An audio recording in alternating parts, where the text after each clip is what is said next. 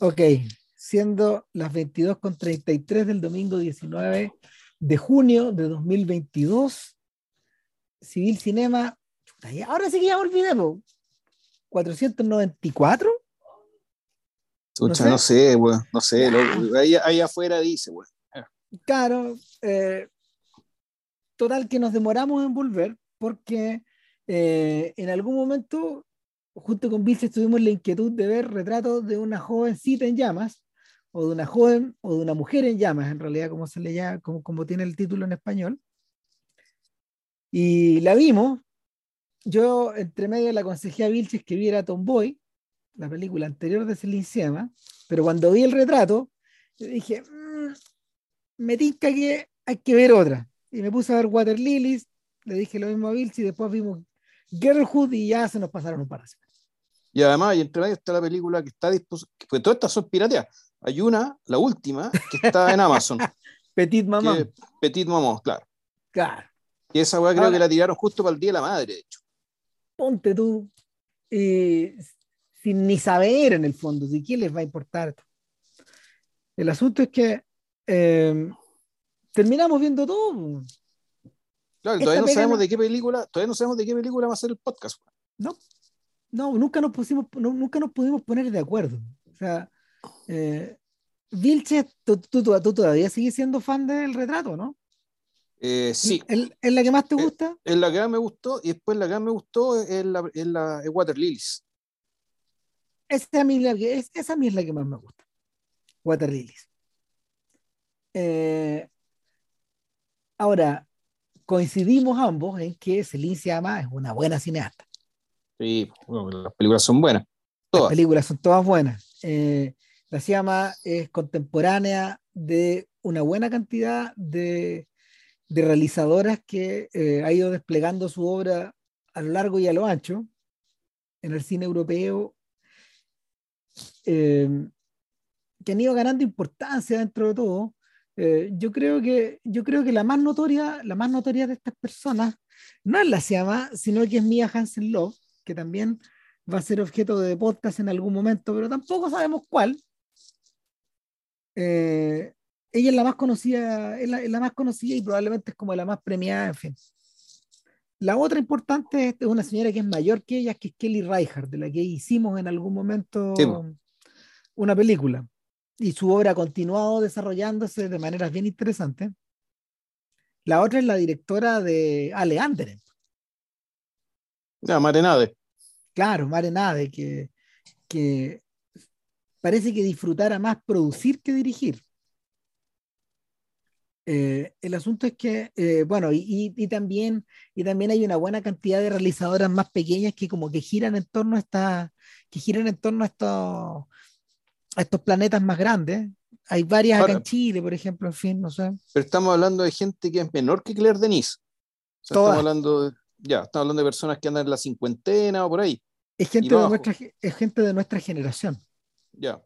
en el fondo. O sea, Reinhardt creo que es un poco mayor que nosotros y la Siama es un poco menor que nosotros. Claro, la Siama, la Siama creo que es del año 79, Ya. más o menos. O sea, to- toda esta gente que tiene, toda esta gente que tiene más de una película en el cuerpo, pero menos de 10, en el fondo. O sea, no, son carreras que todavía se están desarrollando, algunas más importantes que otras. Eh, casi todas, en cierta forma, eh, han disfrutado de una... Pero usted, Ducurnau, eh, ¿ella de qué, de qué generación? Ah, no, ella es menor. Ella es menor, ya. No, ella es menor, es menor. Eh, hay, una, hay una novelista que también ha hecho películas que se llama Virginie Despentes, que es la, es la directora de Best Eh, Ah, esa claro, película fue bien famosa. Claro, y la Sí. Despentes, la Despentes, por ejemplo, está en el rango superior. Ella tiene 53, un poco mayor que nosotros. Claro, y, pero pertenece un poco a este mundo también. La diferencia es que Despentes tiene una carrera, la tiene una carrera grande como escritora. También. Igual que en- igual que una, una directora que se llama Miranda Julie, Ah, sí, yo he visto películas de ella, sí, sí, sí. Claro, que Miranda Julie tiene una, una doble carrera. Claro, es americana y tiene una doble carrera también como, como escritora. O sea, ella, en estos días es como escritora y como artista de, como artista de, de, eh, de instalaciones. Y artista plástica, trabaja con ella misma, en fin. Entonces, tiene monólogos, presentaciones digitales. O sea, las películas de ellas creo que son, no son más de cuatro o cinco, porque también tiene muchos libros, muchas otras cosas. Entonces, y, la, claro, y la Julie tiene 48, eh, por ejemplo. Si toda esta gente, toda esta gente pertenece, pertenece como a nuestra generación. Ya, generación X profunda. Claro, algunos, ah, y, se despliegan como a lo largo de la ancho. Me quedé, me quedé, a ver, espérate. Eh, a ver, quiero cachar la edad de la Kelly Reichardt. Eh, claro, Reichardt es la mayor de todos. Ella es del 64. O sea, y allí empieza esa generación. un poco también de la edad de Fuguet, o sea, 58. Claro, y la, y la Reichardt tiene, la tiene la carrera más larga. Porque la carrera de ella parte en los 90. Entonces, el, Ah, bueno, y hay también, hay también otras, hay también otras, ¿cómo se llama? Eh, están, también estas directoras británicas, Joanna Hogg, por ejemplo, que es la, directora de, Interview.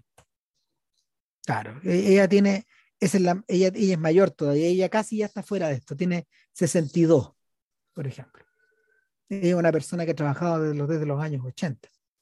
Claro, ella está, yo diría que sí, está, está fuera. Está fuera de esto. Eh, en fin, el, yo creo que el punto central aquí es que mucha de esta gente se ha beneficiado de un periodo, o probablemente del primer periodo en la historia del audiovisual, eh, en el que eh, las oportunidades están más igualadas para las mujeres y para, los hombres en el, en el campo de la producción y de la dirección estas son personas que de alguna manera han tenido que lidiar con, un mundo de hombres donde el 75% de las películas que se producen están producidas por, ¿cómo se llama? por directores. Y sin embargo, eh, prácticamente todas estas eh, directoras han tenido una gran demanda en sus carreras. Nunca les ha faltado pega.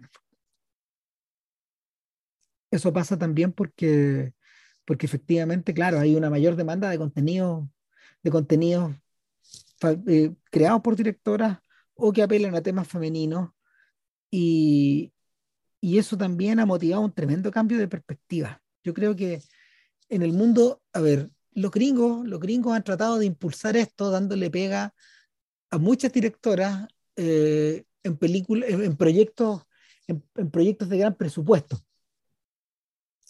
y con, con, resultados muy dispares.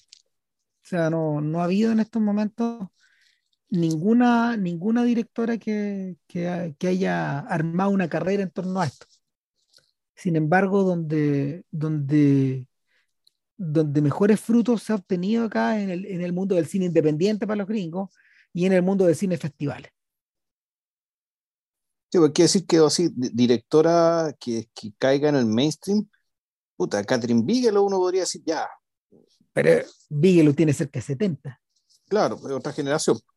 Claro, claro. Eh, es, otro, es otra generación, es otro mundo. Entonces no... Pero tú, claro, Chloe, Chloe Chao la contrataron ahí para hacer una película de superhéroes, creo, ¿no? Y no le fue bien. No, salió como el hoyo. No, pésima, pésima experiencia. Eh, y lo mismo pasó con esta señora que hizo la película de Martin Luther King. Ya. Claro, ¿no? O sea. Eh, o, claro, o con la o con la directora que, que, se metió a hacer películas de Wonder Woman. También fue una. O sea, salió bien librada en el, en el primer, en la primera, en el primer esfuerzo y pésimamente librada en el segundo. Entonces no, no, no ha habido hasta ahora, no había hasta ahora alguien que haya podido podido enganchar una carrera desde, desde por ahí y, y, en realidad toda la gente que mencionamos parece no estar interesada en ese tipo de carrera. Yo no me imagino a Celine Siama, por ejemplo, eh, cruzando hacia el mainstream de la forma que Chloe Zhao lo hizo. Sí, bueno, hay que, decir que el, el, mainstream francés también es distinto del mainstream gringo. Súper distinto. O sea, pasarse al mainstream francés igual es otra cosa, ¿cachai? No, súper distinto. De hecho, el mainstream francés, ¿cuál es, weón? Eh, son, son estas comedias tipo Touchable, weón, o no sé, weón. Claro, son, son ponte tú, eh, es el mundo de Omar Sy algunos Polar, me imagino. Que claro, es el, mundo, es el, mundo, de Omar Sy, es el mundo de Daniel Oteil, es el mundo de Vincent Landon antes, ¿cachai? O el de Depardieu también, si son gente que son gente que trabaja en, son gente que son gente que trabaja, ¿cómo se llama? En, en, productos, en productos comerciales que pueden ir, que, tienen una tremenda distribución a través de Europa, por ejemplo. Eh, ahora, interesante. Yo no diría que se llama al mismo tiempo es una directora de festival de cine en el sentido de como lo podría hacer a Pichapón ver a Cetáculo. Sus películas no, no, corren por esa, por, esa cuerda. Es una directora, yo creo que ha logrado trabajar dentro del cine comercial también, con una suerte de toque, una suerte de toque particular, pero no es un, no es un cineasta en en esos términos mucho más cineasta eh, vendría a ser Mia Hansen Love. O sea, gente, gente cortejada por, los por los festivales y que pertenece a este mundo de festivales. O sea, el, hecho evidente de eso es que el retrato de la mujer en llamas Exacto. Eh, solo logró mejor guion en Cannes. Claro, pero se nota, y, bueno, hay que, que, que haga el apunte, porque esa película es el bicho raro dentro de toda la filmografía. Sí. Y efectivamente es la, es la película que tuvo revuelo dentro de ese mundo. Claro, eh, interesantemente optó por continuar su, su, trabajo volviendo para atrás. No, no profundizó, no profundizó, no se metió en ese mundo o sea, más que el claro, en ese mundo, en ese tipo de películas, en ese tipo de gestos más bien, porque también vamos a hacer que hay la distinción entre cómo eran sus películas hasta antes de la, eh, como son todas sus películas menos esa. Exactamente. Que se nota, se nota, claro, la diferencia es bien notoria. Claro, él, mira, así, así como para, como para datos, como para datos biográficos, esta señora nace a finales del 78 eh, en Saint-Pontoise, que es un suburbio cerca de París, pero que no es París. Eh, de, hecho, en esa época en particular, en esa época en particular, Sergi Pontoise era, era, era casi, casi, casi, casi al borde de la ciudad y que te, tenía, tenía aspectos como tenía harto bosque, era, era, un mundo más bien, más bien de campo en el fondo. El, el, el campo no está tan lejos. Ahí. Y ella, hija de diseñadores gráficos y de, de, gente que trabajaba en software, eh, se llama entró a estudiar a una universidad eh, privada donde se enseña cine que ha llegado a ser importante en la, en la carrera de artes franceses contemporáneos, que es la FEMIS. Eh, la FEMIS es el, e, e, es, como se llama, es la École, la École Nationale Supérieure de Métiers de l'Image du Son. Es una, la Escuela Nacional Superior de, para las profesiones de la imagen y el sonido. Una grande école, así, es, así, lo, así la denominan. Eh, es una escuela que durante, durante, su, durante su creación es, es, relativamente reciente, la crearon en el 86. Eh, tendió, tendió a tendió a formar, a ver, tendió a formar a los cineastas en un mundo, en un mundo más artístico que, que comercial. Raúl Ruiz fue profesor de la FEMIS, por ejemplo, y hizo películas con, con estudiantes de la FEMIS. Eh, es una escuela es una escuela que tiene mucho prestigio a nivel mundial. Probablemente estos días es la más importante en Francia, la, escuela de cine más importante en Francia. Y em, está descolgada de, eh, o sea, perdón, se suponía, mira, gente que, gente que ha enseñado ahí, para pa, para dar un ejemplo, Teo Alain Cavalier, Alain Corneau, Claire Denis, Arnaud de Plechan, Costa Gabras, Claude Millet, Louis Mal, o sea, tiene buenos profesores, Patrice Leconte, Claude Sauté, André Techiné, en fin, Alain René, o sea, tenía buenos profes. El, el asunto es que mucha de esta gente ha salido como con un estilo medio llano, medio, un estilo que, un estilo que es medio identificable con, con la manera en que, con la, con la, manera en que se llama film. Y, y es una mezcla, es una mezcla de estilo comercial con estilo festival, por ponerle un nombre a esto. Es decir, eh, son películas que son austeras, que se hacen con poca plata, que no tienen grandes despliegues, grandes despliegues técnicos, que tienen un marcado sello artístico, se parecen un poco a las películas de los novísimos, fíjate. Cuando que yo, viéndola, eh, yo viéndola, eh, oh, por los movimientos y por la, la, forma de perfilar a los personajes a través de los movimientos, puta, yo me acordé de los Dardenne. Sí, pues. Eh, eh, yo creo que yo diría que la, yo diría que esa es la, es la influencia principal. Yo lo llamaría un estilo llano, donde, donde las tomas, las secuencias, las actuaciones nos llaman la atención sobre sí mismas. Y están ahí para, hacer, para contar la historia apelando, apelando a muy pocos elementos. Las interpretaciones están al borde de lo hierático, poca emoción volcada hacia afuera más eh, bien. más en uno que en otro, pero sí, uno podría. Incluso tú decís ya, puta, medio, tipo bresoniana la web.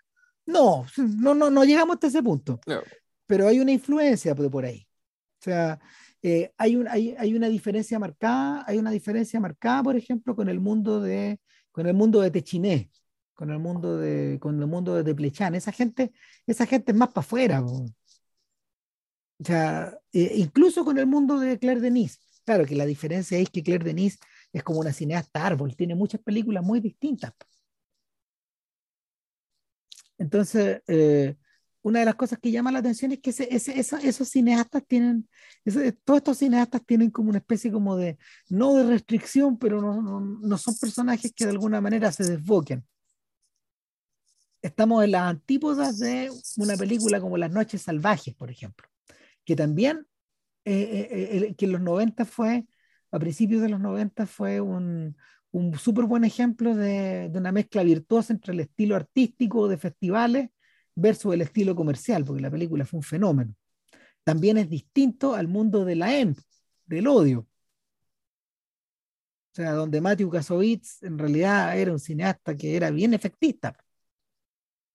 O sea, los movimientos de cámara eran, los movimientos de cámara eran, eh, ¿cómo se llama? Eran, eran alambicados, eran enredados, eh, virtuosos. Se usaba un blanco y negro que llamaba la atención sobre sí mismo. También es un mundo súper distinto a, al de Jean-Pierre Jonet, por ejemplo, que es barroco, juguetón, desbordado. O sea, yo no me imagino a Celine haciendo una película así este es un mundo más bien despojado. Ahora, eh, a mí lo que me llamó la atención cuando vi Boy, que es la primera película que vi de, de Celine en los primeros días de la sala acá, eh, me llamó la atención. Esta es una película del 2011, era su segundo largometraje. Y, esta es la historia, esta es la historia de Lauro, que es una niñita, es una niña de 10 años que eh, viéndole en acción, evidentemente hay un niño ahí delante de, delante. Y, ella adopta un nombre que es el nombre de Micael. Micael. Claro, ojo, y es que bueno, ahí está el punto. Esto es, esto, es un tema, esto es un niño, un niño trans, o la, la, película yo creo que es ambigua con eso. Eh, sí, es que es básicamente el, esta familia, una familia que se está cambiando de casa. Sí. Entonces, la, eh, el, el, en el tránsito, digamos, a este nuevo lugar, con nuevos amigos, con otras personas, eh, le permite a los eh, puta jugar a que es niño. Que tiene el Porque nadie la conoce, Y nadie, la, conoce, entonces puede efectivamente presentarse e inventarse un nombre social, Micael, y armar una, claro, armar una sociabilidad eh, con, con los muchachos del, del, edificio nuevo, digamos, del blog nuevo donde se fue a ir. Eh, y donde básicamente e, ella tiene que, tiene, tiene que vivir la doble vida.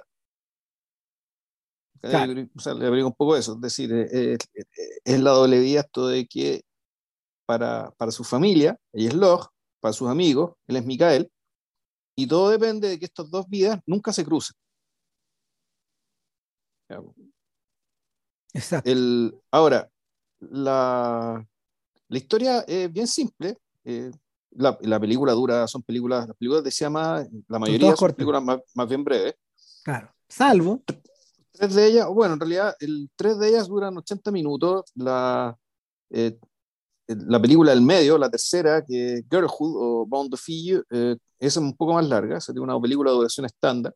Y claro, la, el relato de la, de la, la, joven en llamas, que está ya una película con una ambición mayor y que se toma más tiempo, porque tiene, tiene, porque tiene un necesita ese desarrollo, ¿ya? necesita un desarrollo mayor. La película un poco como que empieza de nuevo en algún momento.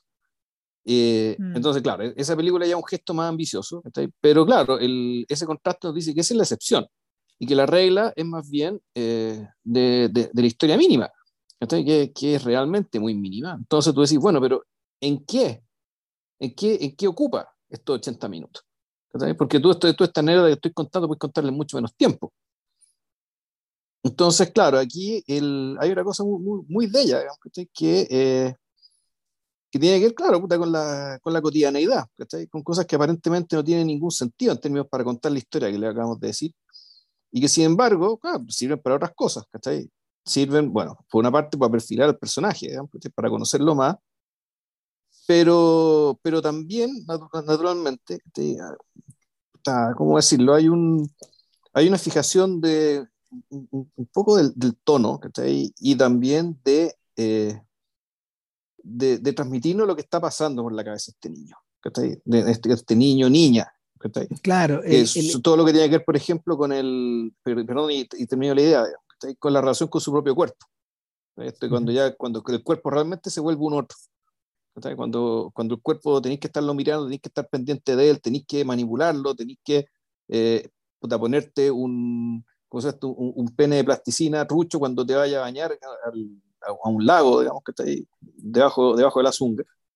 Eh, entonces, claro, el, la, la, película gasta, o sea, gasta, invierte muchos minutos eh, de, de Micael eh, básicamente construyéndose.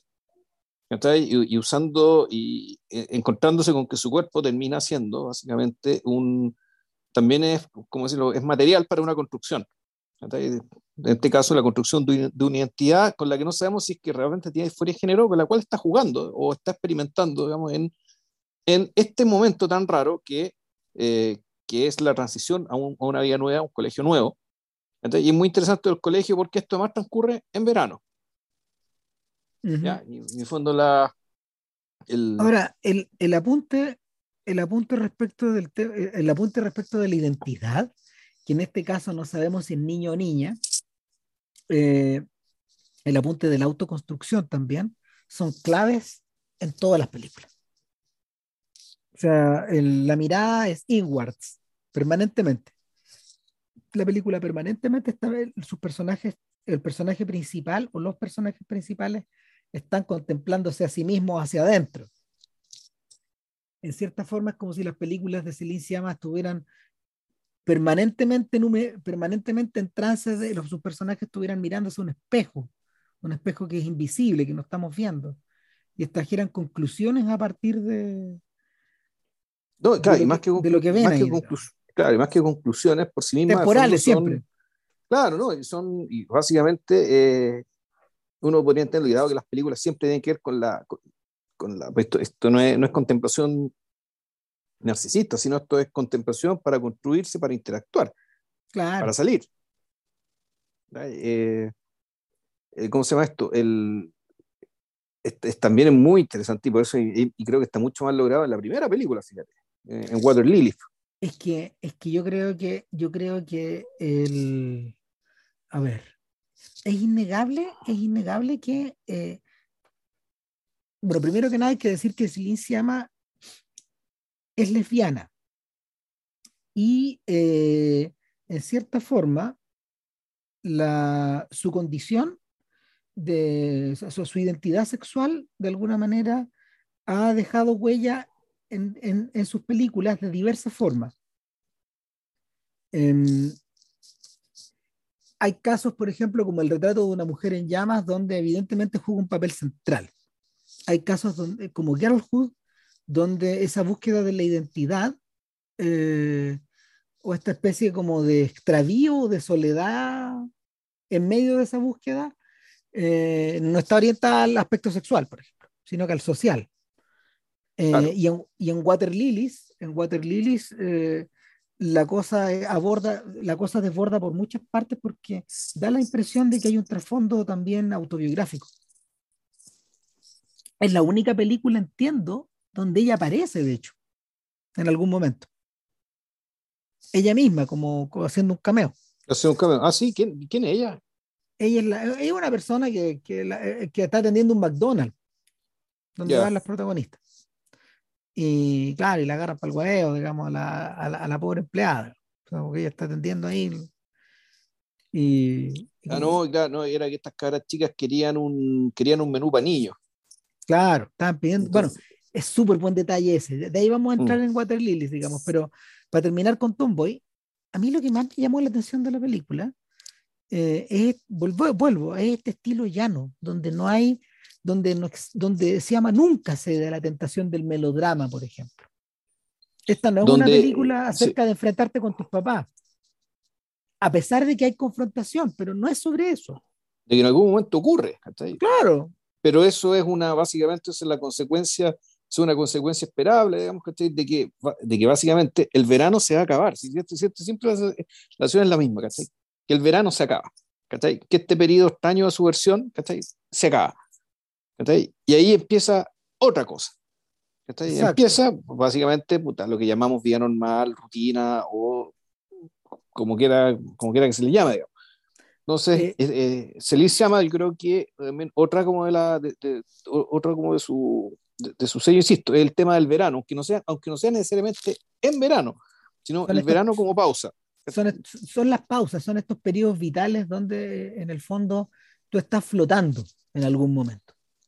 En ese sentido, el cine de Siama recoge, por ejemplo, algo del legado de Eric Romer. Romer era un maestro a la hora de ambientar sus pequeños dramas morales o inmorales en momentos de pausa, donde los personajes o tienen que, por ejemplo, no sé, estar, están estudiando para un examen y, y no están yendo a clase, o están en el verano, o están sin pega, o los acaban de patear, por ejemplo en fin, son momentos donde uno no es uno. no sé si se entiende bien, sino que está o sea, en pero, tránsito a moverse hacia, otro, hacia otra parte, hacia, claro, otro, no eres, hacia otro lado. No eres uno, pero por el mismo tiempo eres más libre. Entonces, claro. las posibilidades son más. Tenéis más, tenéis más opciones. Para bien y para mal. Exacto, claro. Puede hacer tonteras grandes también. Te podéis perder. Sí, po. Te podéis encontrar, podí, puedes, puedes, puedes ver reflejado algo de ti que te interesa, o como le ocurre a Vic en Girlhood, te podéis perder y perder y perder y perder. Claro. El, en, el caso, en, en, el caso de Tomboy, como bien apuntaba JP, esto es casi como un episodio de la pequeña Lulu. Eso estaba pensando. Mm. Es, como, es como niños en sus cosas de niños, travesuras, juegos. Eh, jugando la pelota, bueno, visitarse en las casas. Eh, y, y, la película es un estupendo trabajo de, de como behaviorístico, eh, como que observa esas conductas, las deja que ocurran. De inmediato uno siente la empatía que se llama suscita en sus actores, en sus pequeños protagonistas. Se le da muy bien filmar niños. Sí, o sea, es, como que los niños juegan como si no hubiera una cámara ahí. Exacto. Tiene, tiene, tiene, ese, tiene, ese, talento, tiene ese talento que alguna gente no más tiene, como Spielberg, por ejemplo. Spielberg logra eso con los niños. También. Bresson consiguió, consiguió eso con Muchet también. Vamos, ese es otro mundo, son palabras mayores, digamos, pero, pero eh, Truffaut también conseguía que los niños actuaran así, de forma desenvuelta. Eh, en algún momento, en algún momento eh, de su carrera, Raúl Ruiz consiguió eso mismo con Melville Popó, por ejemplo. Con ese, con ese niño actor que, que, colaboró con él casi 30 años. Sí. Claro. Y, y consiguió esa, consiguió esa especie de rapport, de, de, de, complementación, en el fondo, de, que el, de que el protagonista se convierte en vehículo de tus ideas y también en vehículo como de... Y tú te conviertes como en el vehículo de las cosas que lo impulsan. Y, y claro, una vez que se acaba, una vez que se acaba este filme pequeñísimo, frágil como una, como una hojita, esta historia, se, esta historia se cierra y Micael un día, un buen día dice que es Loga. No, otra vez. No, bueno, es que queda una cagada en realidad, porque sí, este es producto de que efectivamente cuando terminan mezclándose los mundos, es decir, cuando su hermana la descubre y la chantajea, su hermana chica, por la cual Locke se desvive, o sea, Locke quiere realmente mucho a su hermana, eh, pero resulta que la hermana se, da cuenta, en el fondo de la historia es el truco, digamos, que en algún momento tiene, tiene que mezclarse los mundos, eh, y que es una cagada que no va a explicar, ¿cachai? ¿Qué sé yo? Y ahí son los papás los que decían, ¿sabes que esta bueno puede ser? Esto es que hay, hay que contarlo. ¿Ya? Ah. Y, y, el trasfondo eh, eh, potencialmente lésbico, digamos, ¿cachai? Es que el, hay una niñita que está enamorada de él, que en fondo que es la que la, no me acuerdo cómo se llama la niña, que es la que lo, es la que primero lo conoce, conoce a Micael, digamos, y ella se lo presenta al grupo de amigos. Claro, lo integra. Claro, y ella está realmente interesada en este, en, este niño. Que, digámoslo, se llama también sabe elegir muy bien sus actores por el tipo físico, o sea, son tipos físicos muy atractivos. Sí. A veces convencionales, a veces no tan convencionales, pero aún así son muy atractivos. Efectivamente, son, son em, de alguna manera... Son muy magnéticos, fondo, es como que... Exacto. Mirarlos, crean, crean, atención. La necesidad de mirarlos. Claro, crean atención. Y el, la, generan la atención del espectador de manera automática. Ella, su cine, tal como el de Terrence Malick, por ejemplo, precisa de, de este tipo de rostros para poder articular lo que ellos tienen que decir. O sea, dónde quieren ir. Ahora, el, la respuesta a, por qué Tomboy es tan simple, por qué parece, por, por qué su, porque su anécdota parece, eh, parece tan sencilla y al mismo tiempo nunca, se, nunca realmente la olvidas, porque eso es lo atractivo de esa película. Yo nunca me olvidé cuando la vi. Parecía tan simple, y, y, al mismo tiempo es tan, tiene un poder de persistencia en la medida que hay otras cosas que no sé, tú las ves y de inmediato, de, inmediato lo que entran al olvido. Menos mal, digamos. En fin, eh, algo de eso estará, algo de eso está eh, presente en Water Lilies o Naissance de Puivre, eh, el nacimiento de, de, los pulpos, algo así se, es el nombre original de la película. Me imagino que Water, ese, es el, es el nombre original. Me imagino que, me imagino que Water Lilies debe, debe, como se llama, es una es una alusión a lo que a, lo que estas chiquillas hacen en la piscina, digamos, este nado Yo creo que un water lily me dice que son niñas buenas, una forma de decir niñas, niñas buenas palabras. También puede ser. bueno, claro, gente acuática. Este, este, este, es su primer largometraje después de una buena cantidad de cortos, probablemente hechos para la FEMIS. Eh, y eh, es una historia extremadamente simple también a veces pienso si, eh, si Celine llama vio la niña santa, ahí me da la mm. sensación de que sí. porque también hay, una, hay, hay una, hay, un, hay, muchos puntos de contacto. Yo creo, que, yo creo que Martel es una de las cineastas inspiradoras también en parte de su carrera. Eh, es una historia muy simple, eh, adolescentes, ya estamos en el mundo de los adolescentes, aquí avanzamos un poco más. estamos hablando de gente de 14 años para arriba. Claro, son chiquillas como entre 14 y 17, más o menos, por ahí. Lo, todo, todos los que circulan. Es, es, es, es el colegio, es un, mundo, creo que no estamos en París, probablemente estemos en un pueblo más chico. No, nunca queda muy, nunca queda, no queda muy claro. Nunca queda muy claro. Que, que yo sepa, no hay referencia. Y es un mundo donde casi no hay adultos tampoco. No, eh, eh, en este mundo, este mundo el de Charlie Brown. No hay adultos. Sí, no hay adultos. No, existen los padres. Eso, eso es súper interesante. Y por lo mismo, eh, es un mundo parecido, de hecho, al mundo de Shao Kahn de las películas de Simon Liang, donde los papás, donde los papás, bueno, esos papás son importantes, pero, eso es, a ver, esos papás son importantes, pero eh, su rol en la vida de Shao Kahn está extremadamente limitado a ciertas cosas. Entonces, pueden desaparecer y la película continúa. Y en este caso finalmente no hay. Y eh, podríamos decir que esta película es de cuatro protagonistas, tres mujeres y un hombre. Eh, voy a irme para el, título de la película para no olvidarme de los nombres de los chiquillos. Em, es un filme que está ambientado en torno a un colegio, pero sobre todo a, a las clases de gimnasia gimnasia, las clases de, no, de nado, sincronizado. claro, son, son, son, clases que en el fondo se dan en la piscina. Sí. Y hay dos equipos de nado sincronizado, el equipo A y el equipo B del colegio. Y la, la protagonista, Marie, es una asistente permanente a estos entrenamientos, en parte porque su amiga Anne anda con la que anda para todos lados, eh, la lleva en bicicleta a todos lados, digamos, es un gran compinche, y esta, esta chiquilla, que, que, da la sensación de que es un poco mayor que ella, es mucho más alta también, eh, eh, está, con, está, con, está con un notorio sobrepeso también.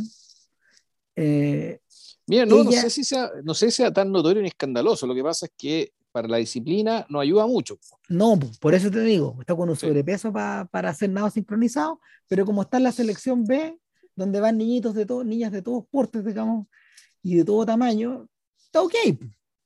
Entonces va, va, a las clases, participa, la pasa súper bien y está, ella está fascinada. Ella en el fondo está yendo allá porque François, el, el chiquillo que le gusta, eh, es, también, también está en el equipo de natación. Entonces, para eso va. De hecho, a veces se queda, a veces se queda un rato más sacándose la ropa, esperando que François entre y la sorprenda. Hace esas cosas de cabra chica, digamos, como de, de descolocar al otro, en fin. Y, mientras, y mientras eh, María acompaña a ella un día, ella un día divisa a Florian. Y Florian, al revés que, está, eh, al revés que estas anteriores, Florian es el, es el foco de la atención de todo de todo. Es como el, estrella del equipo A, es, como, pues, es la capitana. El, quarterback del, del, fútbol americano, digamos, es lo mismo. Claro, y, es una chiquilla alta, más de un metro setenta, eh, con muy buena figura, con muy bonito rostro, en fin. Eh, es Adele Genel, esa actriz, eh, que en ese momento debe haber tenido 17 años más o menos, un poco parecida a la, a la edad de su personaje. Y los ojos de Marie inmediatamente quedan fijos en Florian. En cierta forma, en cierta forma, la película, eh, y yo creo que como primera película puede que se le haya ido un poco de las manos hacia más porque daba la sensación de que la historia de Marie y de Anne iban a ser paralelas. O sea, Marie en busca de Florian y Anne en busca de François. Sin embargo, sin embargo, eh, el foco está mucho más puesto en la historia de Marie y Florian. En esta historia donde Marie de alguna forma se convierte un poco se convierte un poco en la Marcy de, de Peppermint Patty, para seguir hablando de, Charlie Brown. es que yo tengo es la... Como su, es como su secretaria, es como su asistente, ¿cachai? La ocupa, la ocupa para hacer tonto a los papás diciéndole voy a salir con, voy a salir con Marí. Nada, pues Florian dan, le dice ya, eh, aquí hasta acá me dejáis, yo me voy donde François, digamos. ¿Qué se te sí, ahora, a ti? No, a veces me ocurre que yo creo que esto es, es, es eh, para mí es deliberado, el hecho de que una historia pese más que la otra, por la razón de que el personaje masculino es un personaje muy poco interesante, güey. Es verdad. De que en el fondo es un personaje que no. que hace lo que se espera que haga un weón. Porque puta, si le dicen upa, el weón va a decir chalupa. Listo. Claro, Eso vamos a carretear, vamos a carretear. Eh, vamos, a ponerlo, vamos a acostarnos, claro. claro.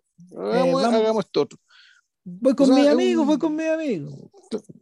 Exacto, es un tipo que en realidad, a menos que la historia se haya cercenado, digamos, de, de, de, una manera tal que el personaje quedó sin ningún brillo, eh, este no, va a decir que es un mandril, pero en realidad es un genital que camina. Y, y, ese, y, ese, es su interés, digamos, no, no, no tiene mucho... Eh, está ahí básicamente para que, eh, en el fondo, todo gira en torno a él, pero él sin hacer nada, él siendo él. Hmm. A mí me da la sensación de que eso tiene un efecto igual pernicioso en la película, y es que debilita mucho la historia de Anne. Eh, ¿Por qué lo menciono?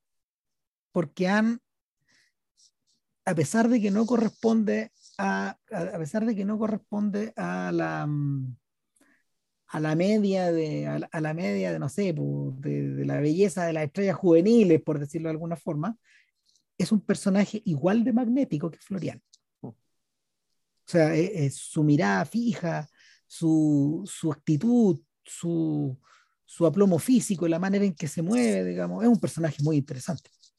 Claro, es un personaje que tiene el, que tiene esto que los otros dos no tienen, que de fondo, claro, Florian, eh, puta, básicamente ella, claro, es el personaje, es, es, es la hembra alfa, hembra macho alfa, digamos, que, que, nunca se equivoca, que hace lo que quiere, eh, que manipula tranquilamente, digamos, y que está, y porque lo tiene todo.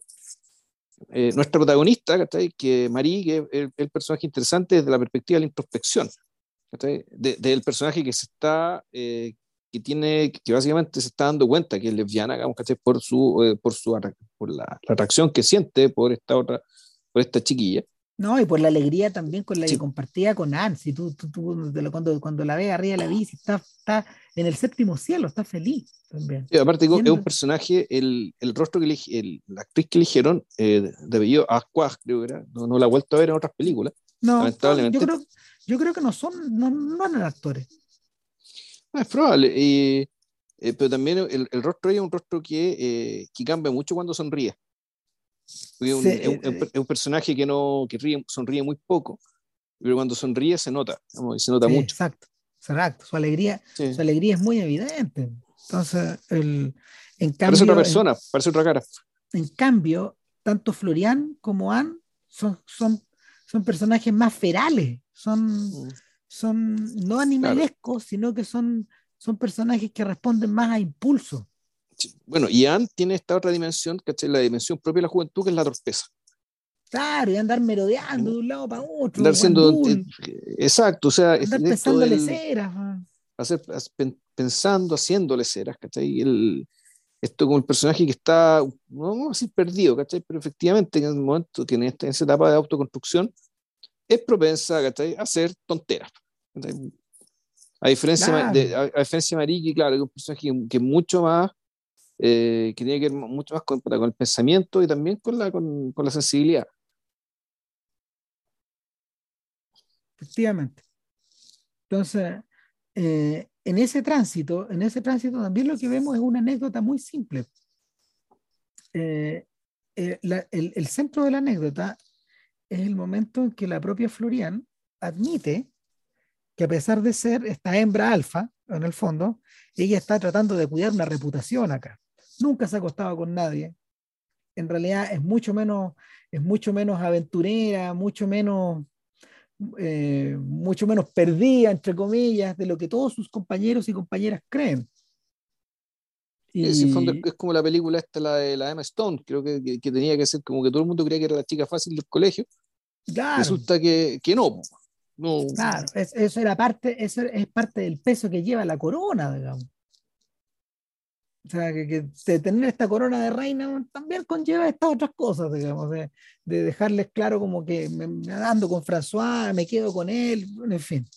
El tipo que me hace los masajes, bueno, que te puta claro, que bla, bla, bla, claro, y mm. tengamos cuidado con esta mujer. Bueno, el, te queda la sensación, te queda la sensación, y esto es algo que empieza a convertirse en una especie de, de punto de referencia en las películas de Siama, que tanto Anne como Florian como Marie son personajes muy solitarios. De la misma manera que de la misma manera que Lord Micael mm. están experimentando un espacio de soledad que se puede que, a ratos se puede volver inmenso. O sea, y que, y que, y que efectivamente, y esto, esto es un punto interesante respecto de como de la manera en que, de la manera en que nuestro cineasta contempla, contempla a estos adolescentes. Eh, muy pocas veces el cine, el cine es muy malo para, para, para expresar esas otras dimensiones de la adolescencia. Muchas veces eh, la adolescencia se, se, transmuta en rebeldía, por ejemplo. Se transmuta en, se transmuta en, ¿cómo se llama?, en impulso, en obsesión. Rara vez los cineastas eh, rebajan eh, la velocidad de su película al punto que pueda contemplar estos instantes de soledad de una manera, de una manera sólida y fehaciente.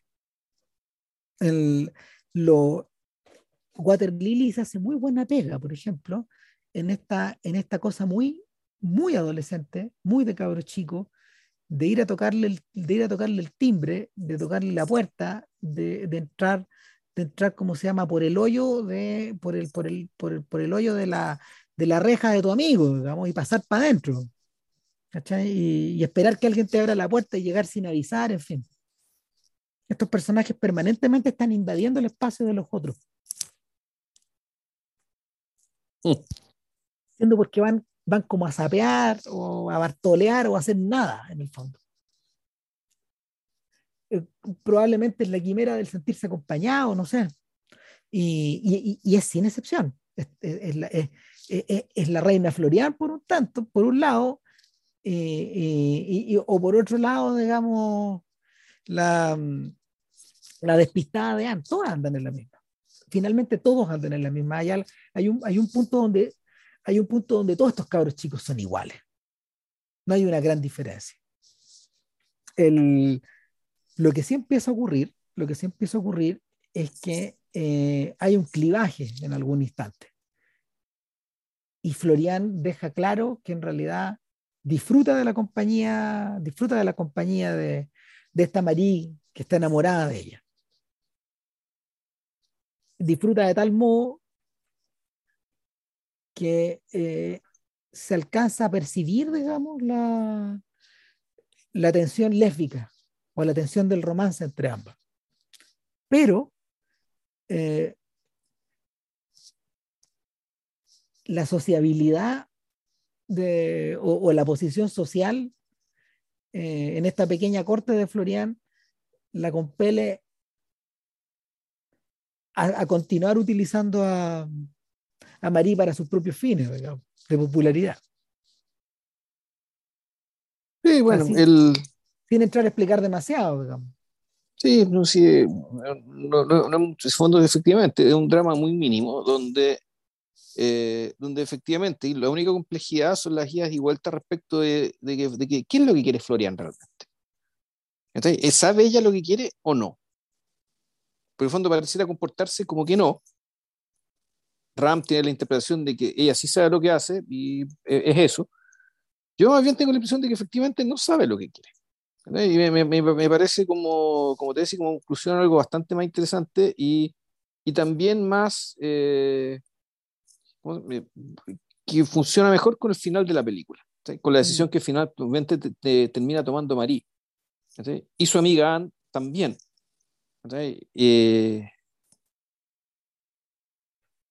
Eh, incluso, incluso sospechando que Anne también está en proceso de redefinición.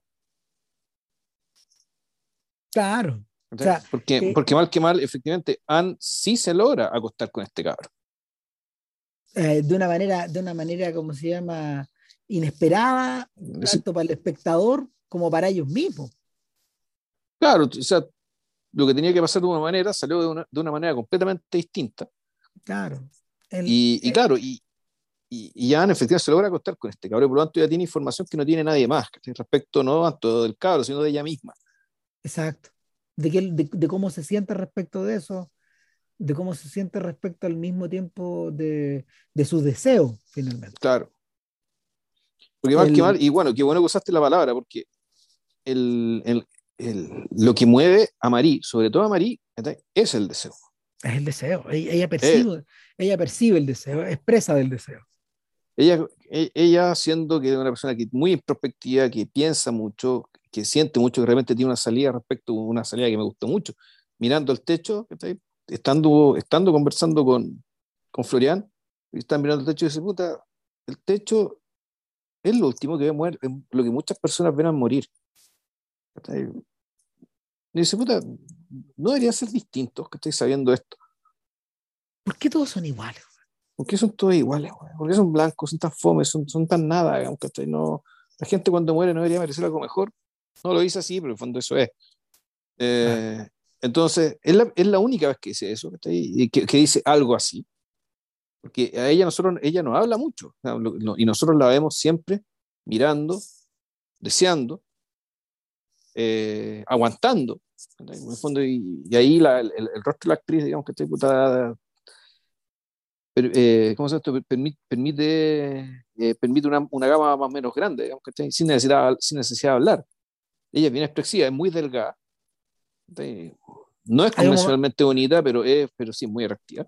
Hay un momento, hay un momento donde, donde, donde la niña dice, eh, soy demasiado delgada para nadar, no hay caso, he hecho de todo, he hecho ejercicio, me he alimentado mejor, es lo que es nomás. O sea, eh, en, en, cierto sentido, eh, estos, los tres personajes femeninos tienen tres neurosis distintas. O sea, la, la neurosis de Florian eh, proviene de, de, del pánico, de, de, este pánico de perder su influencia en el resto de todos sus compañeros. En el caso, en el caso de Anne, eh, la neurosis eh, se despliega eh, en su manera de estar en el mundo, como que el mundo, como que el mundo le estorba. Digamos. Desde la inadecuación genérica, digamos, de la, de la adolescencia. Claro, de, de, ser medio gandul, de, haber crecido mucho de golpe, bueno, en fin. Eh, eh, y, en el caso, en el caso de Marie, eh, es la neurosis sobre su cuerpo.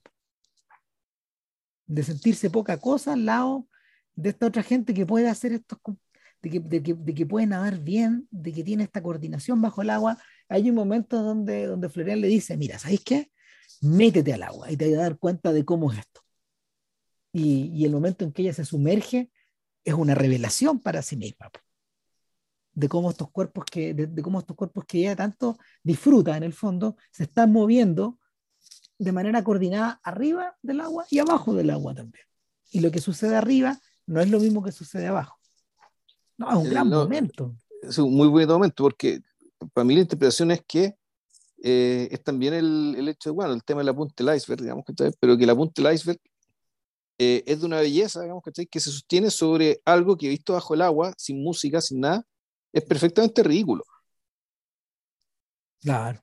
Esos movimientos de patas que se mueven para allá, para acá, y así en el silencio, bajo el agua, entre comillas, silencio, eh, claro, se ve ridículo, se ve prosaico, que está ahí, al lado de el despliegue de movimientos coordinados que, está, que sí se ven arriba. Claro, y, y, y, y, claro, y lo que está bajo el iceberg demanda un tremendo, una tremenda, um, una tremenda explosión de energía, un tremendo despliegue de energía allá abajo, para poder sostener esta belleza que hay arriba. Eh, en cierta manera, de cierta forma, Florian la está invitando a mirarla como es realmente, para poder sostener este rostro hermoso que tengo yo, está todo lo que hay adentro, todo lo que hay por debajo, todo lo que tengo que sostener, en cierta forma. Y, esto que esto, esto que parece esto, esto, que parece esto que parece pura compulsión abajo finalmente se refleja en esta en esto que en esta, en esta máscara que ando llevando puesta todo el rato. Eh, en cierta forma, yo, creo, yo, yo sigo pensando que es la mejor película de llama O sea, eh, eh, es, donde más libre está, es donde es, de donde te da la sensación de que está descubriendo un mundo, un mundo cinematográfico que, que empieza como a ampliarse. Es tan simple, parece tan simple y no es tan simple. Sea, requiere, requiere una, requiere un tremendo nervio hacer que las cosas se vean tan simples. Bueno, es la pega de los Dardenne. Totalmente. El cine de los, de los Dardenne eh, proviene un poco de esa tensión. De esto que parece tan fácil, pero que no es tan fácil. Entonces, el... No, a, mí lo que, a, mí lo que, me, la que me gusta, ¿cachai? Es la que, segunda, la que me gusta más después de la otra, digamos, que es porque además creo que es la que logra los personajes mejor perfilados. Sí, y más, y más recordables. Sí, son inolvidables. O sea, Anne es un personaje inolvidable. Ah, muy divertida además, pero no, no, tiene ni un chiste, pero es lo más divertido que hay. El, el, lo, lo, lo, interesante es que esta, esta, esta especie de trasunto un poco entre el gordo y el flaco, entre Laurel y Hardy. Es un poco eso lo que pasa con Marie y con Anne. Si, si, eh, ah, Siama lo hace evidente en el fondo. esta, esta cosa de, alguien muy enmirriado alguien al lado de alguien muy fornido. O sea, e, ella, se, ven descuadradas. En parte por eso pueden ser amigas también. Y, y la película termina sellando sellando este periodo donde estuvieron más lejos, ahora están de regreso, saben un poquito más acerca de sí mismas, eh, y, da la sensación de que esos lazos se renuevan. Claro, se renuevan o incluso hasta cobran otro sentido. Es posible. Podría, ¿cachai? No es que abierto. Claro, la, la, película, la película es muy hábil en ese sentido. Mm. Eh, y volvemos a esta idea de, volvemos a esta idea de, de, de, la pausa que, está, que, existía en Tomboy. Ahora, Girlhood es un filme que es claramente más ambicioso y que está más frustrado. En parte porque Girlhood mete, mete, la, mete la cuchara, digamos, en un subgénero que los franceses tienen y que acá, acá, se, acá se, se, se han exhibido muy pocas de esas películas y que tiene que ver con el de la rebeldía juvenil. Es, es, un, es, un, subgénero que existe desde Cerro de Conduit, en el fondo, bajo las formas más diversas, la guerra de los lápices, eh, ¿cómo se llama? El, los 400 golpes. Eh, han existido muchas de estas películas a lo largo del tiempo. la, la, más, a ver, la, última realmente famosa en Francia es Les Miserables tiene el mismo título que la novela de Víctor Hugo. Y, es un filme es un filme que causó una buena cantidad de impacto, en fin, lo que tú queráis. Pero, pero claro, Girlhood se llama Bande de Filles, banda de chiquillas, banda de jovencita, un poco es el título. Claro, Bande de Filles eh, es un es un largo que eh, gira en torno a una, una, una, una comunidad muy cerrada, una comunidad muy cerrada de, Claro, estos son los banlieues, estos son los lugares donde se, se produjeron las explosiones. Claro. Donde eh, son, son barrios donde vive la población migrante, magrebina o, y, y africana, de, África subsahariana, de Costa de Marfil, que está en Senegal, eh, de, de, los países francófonos, digamos.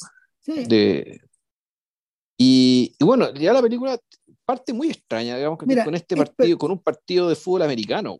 Claro, perdón, es, para que tengamos una idea, esto está en las afueras de París, pero casi, casi en el borde con la frontera, con el, con el, con el, con el, con el París metropolitano. Esto, esto queda, este es, una, este es uno de los barrios que queda en Montreuil. Ahí, ahí queda. Ahora, Montreuil es un barrio que también tiene partes cuecas. Es medio curioso, digamos, ahí vivía Proust, de hecho, en algún momento. Cuando Pero cuando vivía Proust, eso no era París, ¿o sí? Eh, no, pues era Montreuil, era un, era un pueblecito, Claro. eh, un pueblecito bastante cerca de París. Ahí vivía, ahí vivían lo- los papás. Los papás y uno de los abuelos, digamos. El asunto es que, el asunto es que, claro, pues, eh, este es una especie, son, son una especie como de vlogs, finalmente. Y, y es ahí donde llegan estas personas después de esta secuencia tan rara del comienzo que decís. Claro, que tú no sabes si esto es. Porque da la, da- da- da la impresión de que eh, están jugando, unas mujeres jugando fútbol americano, eh, una gana el partido por sobre otras, ¿cachai? Pero en vez de producirse una mocha o cualquier cosa, todas celebran juntas, ¿cachai? El hecho de verse entretenidos juntas. Eh, pero son mujeres mayores y más robustas. Entonces, cuando termina el partido y aparece una banda de chiquillas, tú dices, ¿pero cómo son las que estaban jugando? Y te das cuenta de que no. No pueden haber sido las mismas que estaban jugando. No. Porque son cabras mucho más jóvenes. Eh, eh, y, y, y- y claro, eh, ya, ya te gusta, a al menos me gustó mucho esto de que van hablando muertas de la risa, ¿cachai? Ta, ta, ta, y así como bien, bien estridente incluso. Y sin embargo hay unos locos sentados de la escalera y bajan al tiro la, el ton- bajan al tiro la voz. Claro. ¿Cachai? Esto que Hombres. como que te muestra ella de hombres. O sea, el fondo, el, la, esta es la experiencia, la, la experiencia cotidiana de vivir con miedo. Con miedo a los hombres. ¿Ya? En la noche oscura, porque esta esta es la noche oscura, entonces este grupo de amigas pasa, se empiezan a desbandar, unas se van, se van quedando en los edificios ¿cachai? que, que, por los que van pasando. en la medida que la banda, en la medida que la banda se desarma, de hecho, va sintiendo la vulnerabilidad que cada una tiene Claro, cuando, cuando, se, cuando la patota Cuando- se desarma. cuando finalmente quedan solas. Claro. Y, y, y cuando, cuando por fin quedamos solo con una, estamos al lado de una chiquilla que se, que, que se llama Marianne. Y Marianne en realidad se, se ella, ella se hace llamar Vic. No, este pero eso es después, eso es después. Claro. Eso después, cuando, cuando se mete la, se mete, se mete básicamente la pandilla. Ah, le- razón, puro cuando le- no, eh, ahí le regalan, claro, le regalan un, un- el fondo la, la líder de la pandilla la bautiza y le da un nuevo nombre, Claro. con un collarcito que le regalan. Sí. Pero claro, ella es Marianne, y es una niña, eh, es una niña muy eh, ju- juiciosa, responsable, que viene, no sabemos de dónde, probablemente del colegio o difícilmente el partido fútbol americano, pero quién sabe a esta altura. Y que, claro, llega a, eh, a lavar los platos, a hacer la comida, porque en el fondo ella está atendiendo a sus dos hermanas menores. Estás medio preocupada, estás medio preocupado en el colegio porque sabes que te he sacado malas notas, Marianne. ¿Qué te pasa? ¿Qué te pasa a ti? Entonces, sí. Hay un momento en que se comporta eh, co- como que contesta feo, digamos. Entonces sale de ahí y están estas, est- están estas tres patas malas, digamos, ahí, poco menos que esperando para cobrarle peaje, finalmente, con las que establece cierta, cierta afinidad. Llega a la casa, como decía JP, y ahí hay dos hermanas más chicas y un hermano que está jugando videos todo el rato.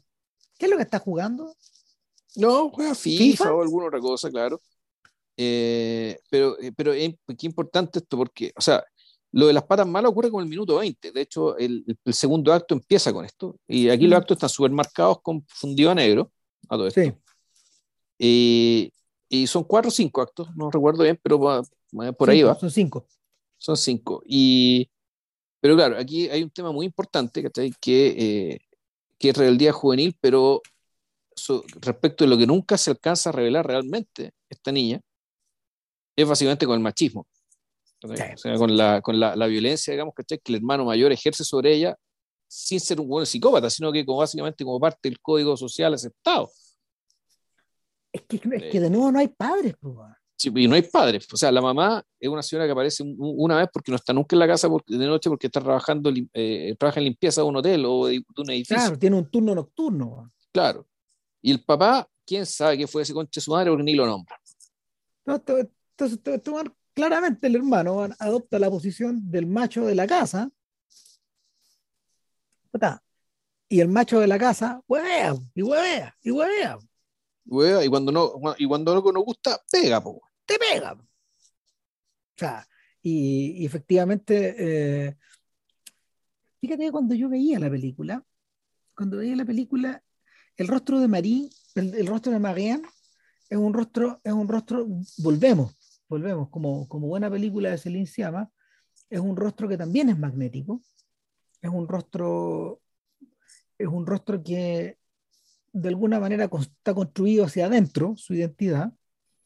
Eh, la actriz se llama, se llama Caridia Touré. Y esta es su primera película. Fue nominada a C, al César y a varios otros premios por, por, este filme. Em, hasta donde entiendo yo, no tiene, no tiene otro, otros roles como con la misma importancia, en cierta forma.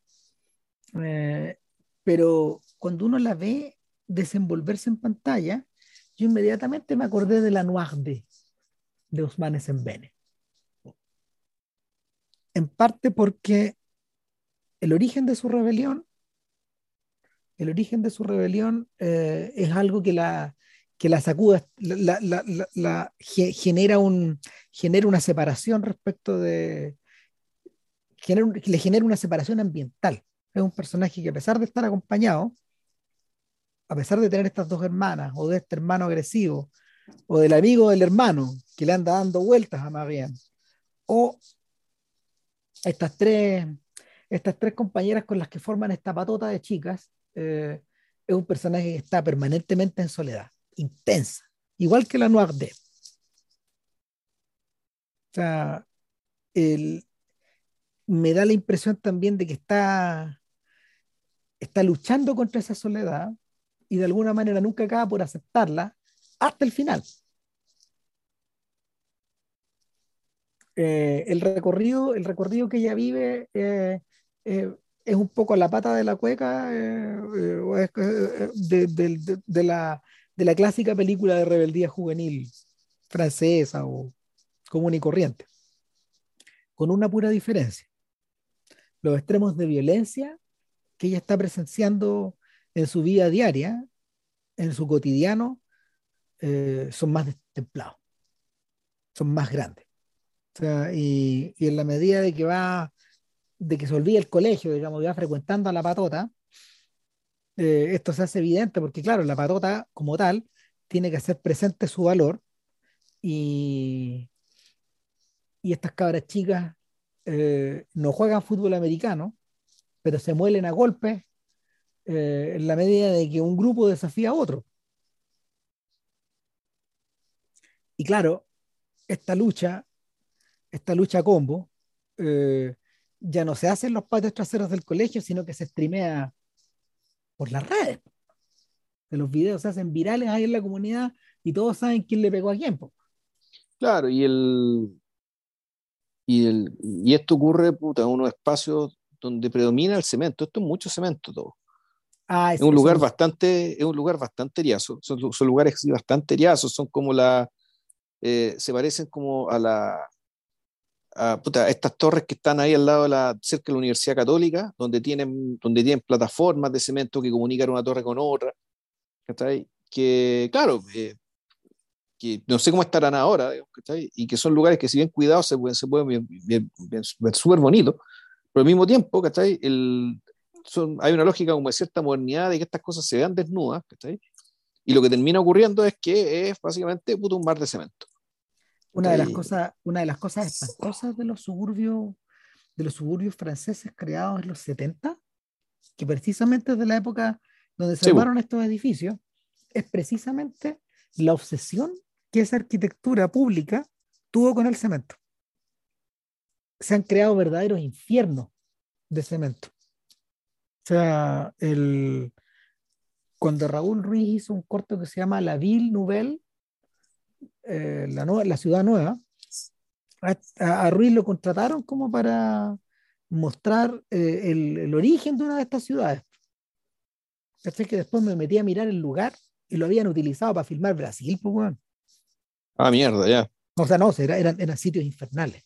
O sea, eh, uno de los problemas que la policía tenía era precisamente el control de las pandillas al interior de estos recintos porque las pandillas habían encontrado un hogar natural en estos refugios de cemento, en estos diversos lugares, ¿cachai? Eran, eran verdaderas trampas. Y por otro lado, en la medida de que la gente que se trasladó a vivir ahí ya hace casi medio siglo o 40 años, muchos de ellos están muy ancianos. Y esos espacios se han vuelto inhóspitos para estas personas. Pero ya no se mm. pueden ir para otro lado. No, es, es, tremendo lo que pasa en esos lugares. Es tremendo. Y, hay, varias de, hay varias de estas ciudades como satélites que están aquejadas de este mismo problema en, en las cercanías de París. Es heavy. Entonces, e, en ese sentido es un muy buen apunte que, que esta película está ambientada en esas partes. Son, son ciudades, pero al mismo tiempo no son. Claro, y cómo será que cuando el gran carrete, cuando en unos momentos que tienen, cuando salen de ahí y se van a la Defonso, por ejemplo, a hacer coreografías de baile, lo pasa súper bien y, qué sé yo, sigue siendo un lugar igual de, de, de, cementero que el Orbo, igual, po, es, es, es, eso ya las definió, ese, ese, es su, ese es su lugar, güey. Ahí se sienten cómodos. Fuera, güey, ¿vimos algún árbol en la película? No, po.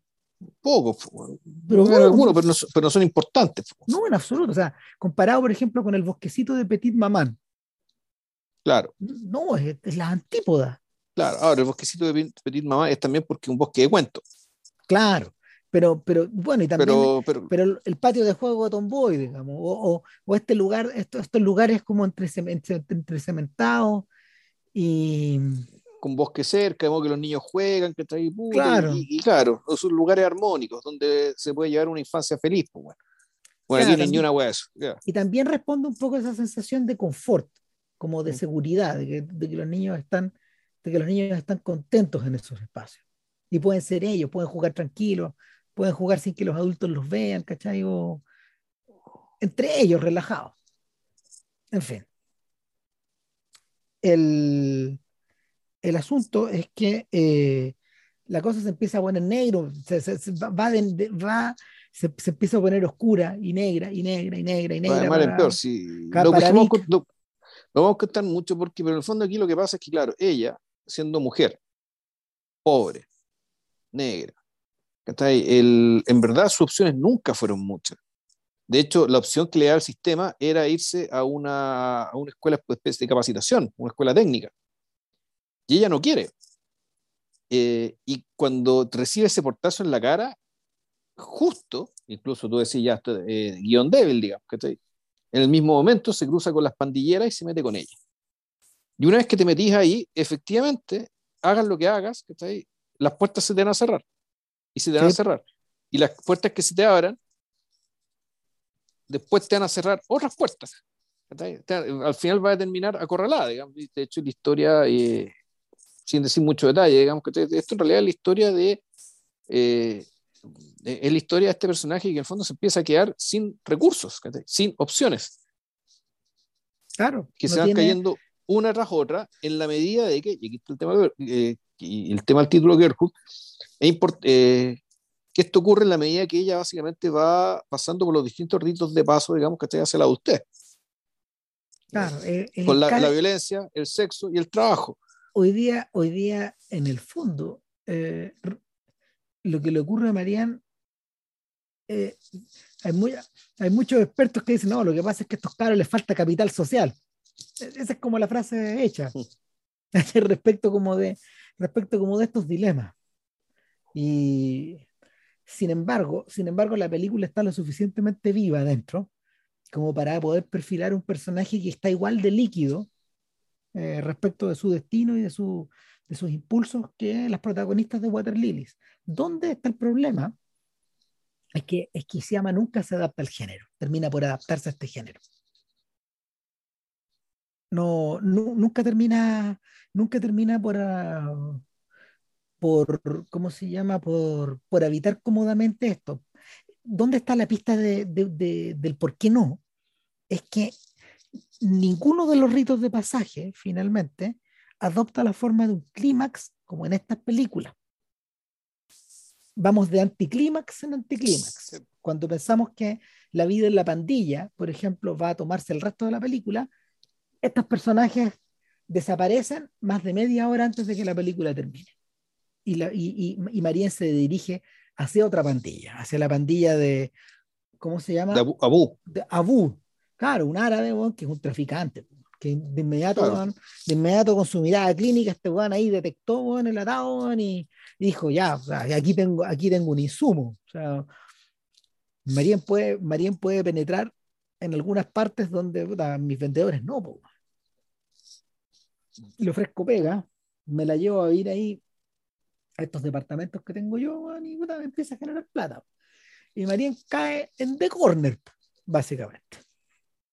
O sea, se convierte, se convierte en una, Es una mula. en una mula de droga. ¿Cachai? Y ya puede entrar, por ejemplo, en fiestas exclusivas o, o puede estar como parada en una esquina. Claro. Haciéndose Ajá. pasar interesante, quizás se pasar por prostituta, Sí, ¿cachai? porque esa es la pinta que tiene, ¿cachai? y, y no lo es, se niega a hacerlo, digamos, y pues eso ya lo tiene claro. ¿cachai? Y, y, y básicamente, y esa definición también le cierra opciones, y, y, es muy heavy, si en el fondo haga lo que haga, las puertas se cierran, y se cierran, y se cierran, weón. es como el Lanoir de po. Sí, y eh, no, y lo, pero a mí la, la película donde, donde también se me cae, ¿cachai? Es que el, está bien que Abu sea el jefe, que en, en- en su calidad de jefe sea impredecible y haga lo que quiera y se le ocurre, pero la infatuación de Abu con ella también es muy de la nada. Es muy de- es un ex machina casi, ¿cachai? Claro, Para básicamente para, para expulsarla a ella, digamos, ¿cachai? De este lugar donde estaba bien asentada, donde, El- donde ella funcionaba bien, digamos. el, el problema, el problema de esta película es que este filme sí que necesitaba personajes femeninos, personajes masculinos más- realmente más activos. Sobre todo Abu, que necesitaba más desarrollo. Claro, y el otro personaje que, que era, no, no, sí, sí, era interesante, que el tipo que está enamorado de ella y que le quería ofrecer un, lo, lo que él podía percibir, ¿cachai? Y eso Claro. también, esa escena está muy bien, ¿cachai? A mí esa escena me gustó, ¿cachai? Cuando el cabro le propone matrimonio, ¿cachai? Pero el matrimonio implica lo que él entiende por matrimonio, ¿cachai? Sus, son sus Casarse, nomás. tener hijos, es lo que, es lo que él concibe, ¿cachai? Como deseable es lo que él entiende. Claro, Y- este, este tipo, este tipo durante la película eh, no ha sido eh, esta hormona caminante de François, lo han ocupado para eso, porque ella se acuesta con él, lo visita ocasionalmente, digamos, pero, pero, el, pero el personaje está ahí por esta otra razón. La justificación tipo, es, es este. Claro. El tipo, no, el tipo la quiere, ¿cachai? La quiere como, la, la quiere, le gusta como es, qué sé yo, pero pensando, ¿cachai? En un horizonte muy definido. Esto es lo que hago Y- yo, esto es lo que entiendo yo. Esto, esto es lo que, esto es lo que soy yo, esto es lo que he visto, ¿cachai? Esto es lo que aspiro. Y, y claro, la tragedia de Marianne es que ella tiene una mirada más amplia y sin embargo sus opciones son estrechísimas, weón. O sea, y, y- y pe- y peor, digamos, su mirada supuestamente más amplia no hace más que, de nuevo, estrecharle las opciones. Claro. Ahora, El, mira, el drama de Marianne no es tan distinto, no es tan distinto al drama de Rusty James, por ejemplo, en la, la ley de la calle. Porque, Rusty James, el problema que tenía en la ley de la calle es que, primero que nada, bueno, era un pendejo, que, la carta del colegio, ya se le había fundido. O sea, estaba convertido, está convertido en un antisocial. Segundo lugar, Rusty es hermano del chico de la moto, una leyenda viviente, James Dean. O sea, imposible, tener eh, respeto callejero. O sea, tenía el respeto callejero de ser, weón, el hijo, el, hermano de- del chico de la moto, pero, pero nunca vaya a ser el chico de la moto. Entonces, weón, no podéis ser el jefe de la pandilla, weón, porque va a llegar tu hermano y te va a cagar, pues, weón, sí. Todos están pensando en el. Todos están pensando en este héroe mítico de las batallas weón, callejeras de la generación anterior. Y en tercer lugar, tu papá no salva a nadie, tu papá es Dennis Hopper. Sea, tu viejo weón, pudo ser alguien y quedó botado a la vera del camino. Entonces no, eh, tu única solución es irte, irte lo más lejos que podáis. Aquí que es precisamente la que adopta la que adopta Rusty en la película al final. Irte, irte, irte, irte, weón. llegar, llegar hasta el océano, weón, y que el océano te pare. Hasta ahí llegaste. Claro, pero en el caso, en el caso de en el caso de Marianne no tiene la misma suerte. Primero que nada, porque es mujer. Y aquí, aquí es donde, en cierta forma, se hace notar que ser mujer en el mundo, ser mujer en el mundo de Marianne, es estar, es, estar sometida. No, es, partir, es partir perdiendo 3-0. Es, perder. Sí, es partir perdiendo 3-0 de una. Claro. No, claro, Es precipitarte, es correr, correr el riesgo de precipitarte al hoyo. Claro, entonces ahí el, el, el, título en inglés que me gusta mucho, que es bien elegido, el Girlhood, ¿cachai? Esto es eh, de ser chiquilla, de ser una joven, ¿cachai? Y, eh, puta también es eso, entonces tenerlo todo en contra, weón. Puedo tener mucho más en contra, ¿cachai? Que si fuera ahí boyhood, ¿cachai? Esto fuera un, un boyhood. Claro. El, la, la, la, película, la película yo creo que también juega de visita en la medida de que Siama no se traiciona, no, traiciona nunca este estilo hierático que tiene. Nunca traiciona esta, forma como de operar. Y, en ese sentido, en ese sentido, eh, yo siento que está jugando contra corriente todo el rato. En parte por eso la película tampoco termina de armarse.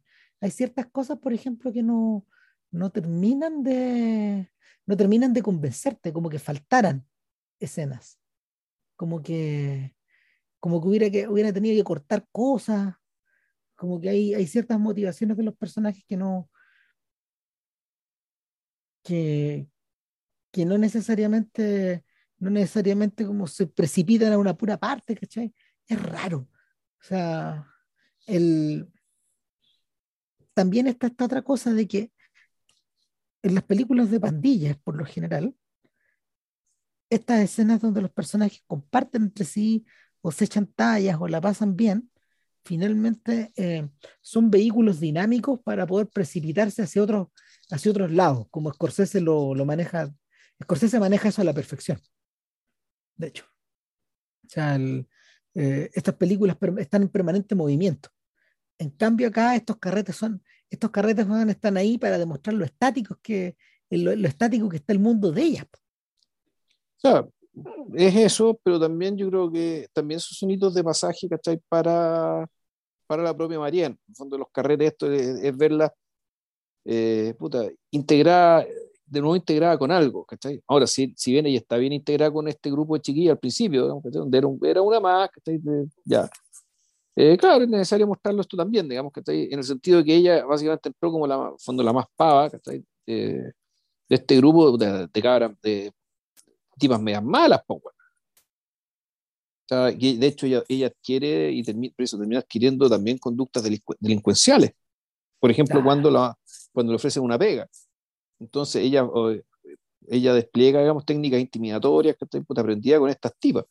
Entonces, la, la, integración con esta tipa, la escena con esta tipa son básicamente una forma de decir que ya hay una más de ella. Que ya finalmente está aceptada. Es una más, pero finalmente no es una más. O sea, es, la que les da el corte, van apenas puede. Llega un punto después de uno del, segundo de los carretes, donde que, que, vemos en pantalla, donde ya queda claro que ya se está despidiendo de ahí. Sí, pues, no, el, pero eso es muy bonito, pero eso tiene que ver con el hecho de que el, precisamente como se están acabando las opciones, en este caso ya no puede seguir viviendo en la casa con su hermano, tiene que irse ahí, tiene que irse del barrio, ¿cachai? porque básicamente por los códigos, por los códigos africanos, ¿cachai? Que, respecto de que por el hecho de haberse acostado con el amigo del hermano, ya todo el barrio cree que es prostituta, por lo tanto ella tiene que irse, o sea, en fondo está socialmente muerta.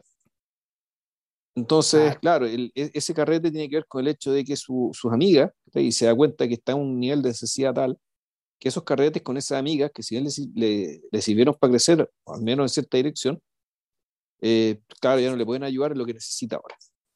Y vos tiene que cambiar de pandilla, efectivamente, ya para vivir problemas y resolver problemas de adultez. Claro. Entonces, igual la escena de despedida es súper bonita. Es la mejor escena de la película. Sí, yo también creo lo mismo.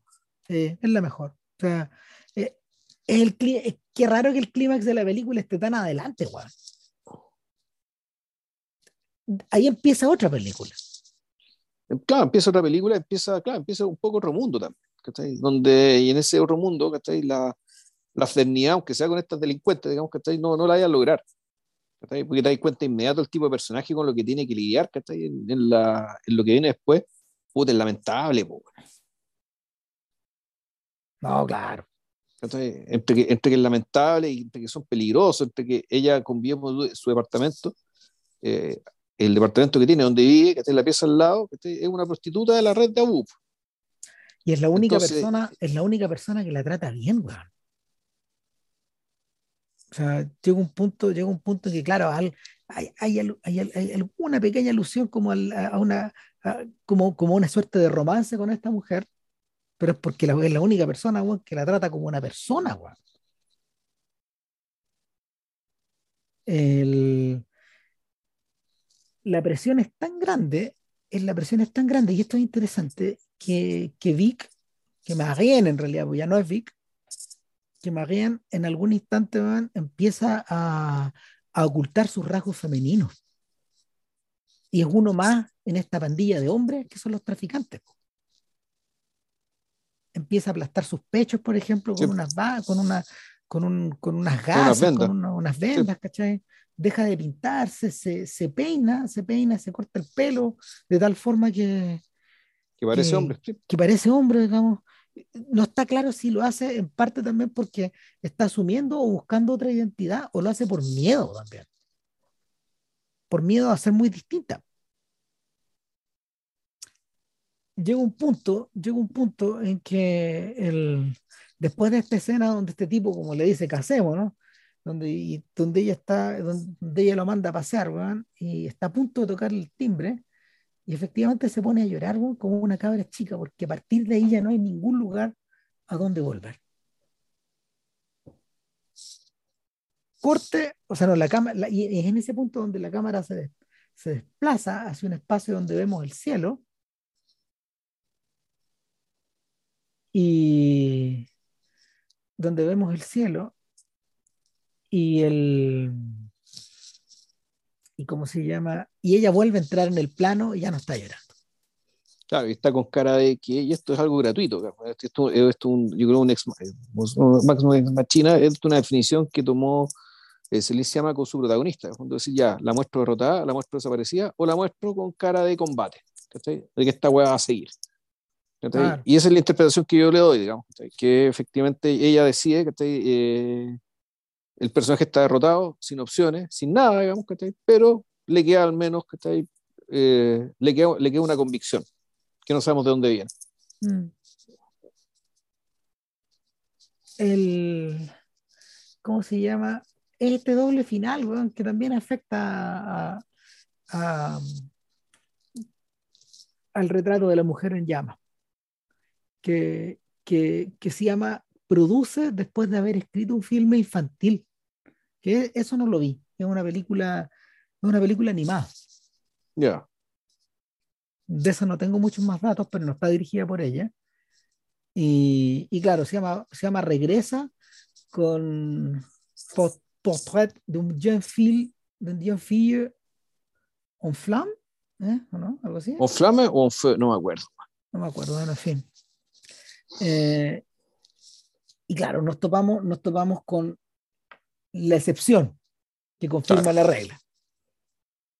Y la excepción es un filme de época, es un filme muy desnudo en términos de personajes, es una película con personajes adultos, es un filme... Eh, o sea, adultos, pero no tanto. O sea, no tanto, de gente, son jóvenes. Gente, son jóvenes adultos, o sea, gente que debería estar ahí de los 18 años para arriba, eh, la protagonista, la pintora, sí, a andar entrado a los veintitantos. Pero, claro, el... pero, hay, pero, hay, un detalle. Eh, claro, eh, la, la, la, protagonista a los veintitantos ya es mega adulta en la época en que se cuenta esta historia. Sí. O sea, los adultos son, los adultos son, la adultez comienza antes de los 18 en el siglo XVIII. En el siglo XVIII. Este es el, bueno, esto es el, el siglo XVIII pre-revolucionario. Sí, profundo. Importante, digamos, decir esto. Eh, y, y, claro, en realidad esto es un, es un gran raconto, porque esto en realidad parte con la, parte con una clase. Esta pintora está haciendo una clase a sus alumnas y una de sus alumnas eh, eh, repara en un cuadro, digamos, ¿cachai? ¿Cómo se llama ese cuadro? Donde una figura de una mujer, al lado de una fogata, digamos, se empieza a quemar el vestido. Eh, arriba un cielo negro, digamos, un cuadro bien dramático. No un muy buen cuadro, ¿cachai? Esa es la impresión que me dio cuando vi el cuadro. No. El cuadro no, no tiene nada impresionante por sí mismo. Eh, y claro, y dice, bueno, este cuadro se llama Relato de una mujer en llamas, ¿cachai? o una joven en llamas. Y ahí empieza el raconto, ¿cachai? El raconto es, eh, y este raconto es ella misma, unos cuantos años antes, indeterminado, ¿ya? Y eso es bien llamativo también, o sea, que el, el personaje, este personaje creo que nunca envejece. No. No, no eh, no se, no se preocuparon de ese detalle. No, yo creo que, es que yo creo que no, no es importante, porque el personaje, porque, porque estamos en el mundo del recuerdo, esto es como Peggy Sue de Coppola. ¿cachai? Donde Peggy Sue cuando regresa al pasado, en el que ella tiene 18, es la misma actriz de 40. Hay algo de eso ahí, hay algo de... de se, se, rompe, se rompe esa ilusión, digamos, de que el personaje en el pasado tiene que ser más joven. Claro, entonces el, aquí lo que vemos es esta, esta, esta mujer, está, supuestamente unos años antes, pero no más joven, y que está en, un, en un bote, eh, yendo en una isla, eh, yendo, una isla yendo con puta, el pesado fardo, digamos, que de, su, de sus materiales de pintura. Hay un momento en que eso se cae. Y ese incluso se cae, lo tiene que recoger. Y llega una isla, y, llega a esta isla, tú te enteras que es una casa que está prácticamente vacía, y donde eh, nos enteramos que básicamente le, eh, a ella le encargan eh, hacer el retrato de la joven hija de esta familia aristócrata de, esta casa, y que no es la primera en intentarlo, pero que porque básicamente esto es una modelo muy difícil. Y no es que tengan nada contra los pintores, sino que, y también te explican, también te lo explican, es que eh, esta joven va a casarse en un matrimonio arreglado. Este cuadro es para el marido de ella. Y, y ella no quiere casarse. En el fondo, el, ella se está revelando contra este, contra este fondo rito del matrimonio, que es pintar un cuadro para el marido. Y, y esta, y, esta y, la pintora en cuestión, que puta, nos enteramos que ella es una rareza, que, que son muy pocas las pintoras, ella es hija de pintor. que, para, que para ser mujer y pintora hay cierta restricción respecto a ciertas cosas que no puede pintar. Los hombres, por ejemplo, no puede ver. Digamos, los, hombres, los, hombres desnudos, cosa que hace igual, digamos, pero se hace por debajo y todo el mundo lo sabe y a nadie le importa, pero, pero bueno, ya. Mira, eh, cuando yo vi la película, perdón, yo estaba, ¿Mm? cuando vi la película me acordé de un, me acordé de un ensayo de, de John Berger, donde él habla de, donde, donde él habla de Madame Villet Lebrun.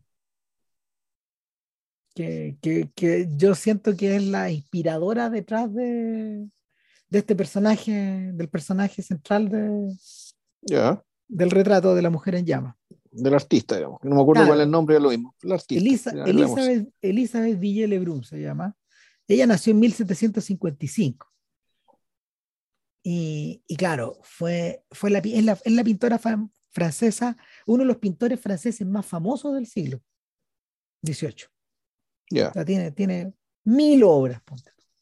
No, grande, gran, gran obra. Sobre todo, sobre todo, eh, ella recorrió Europa completa, de alguna forma. Mira, fue miembro de, academia, de la academia en Florencia, en Roma, en Bolonia, en San Petersburgo, en Berlín. Escribió un libro de memorias.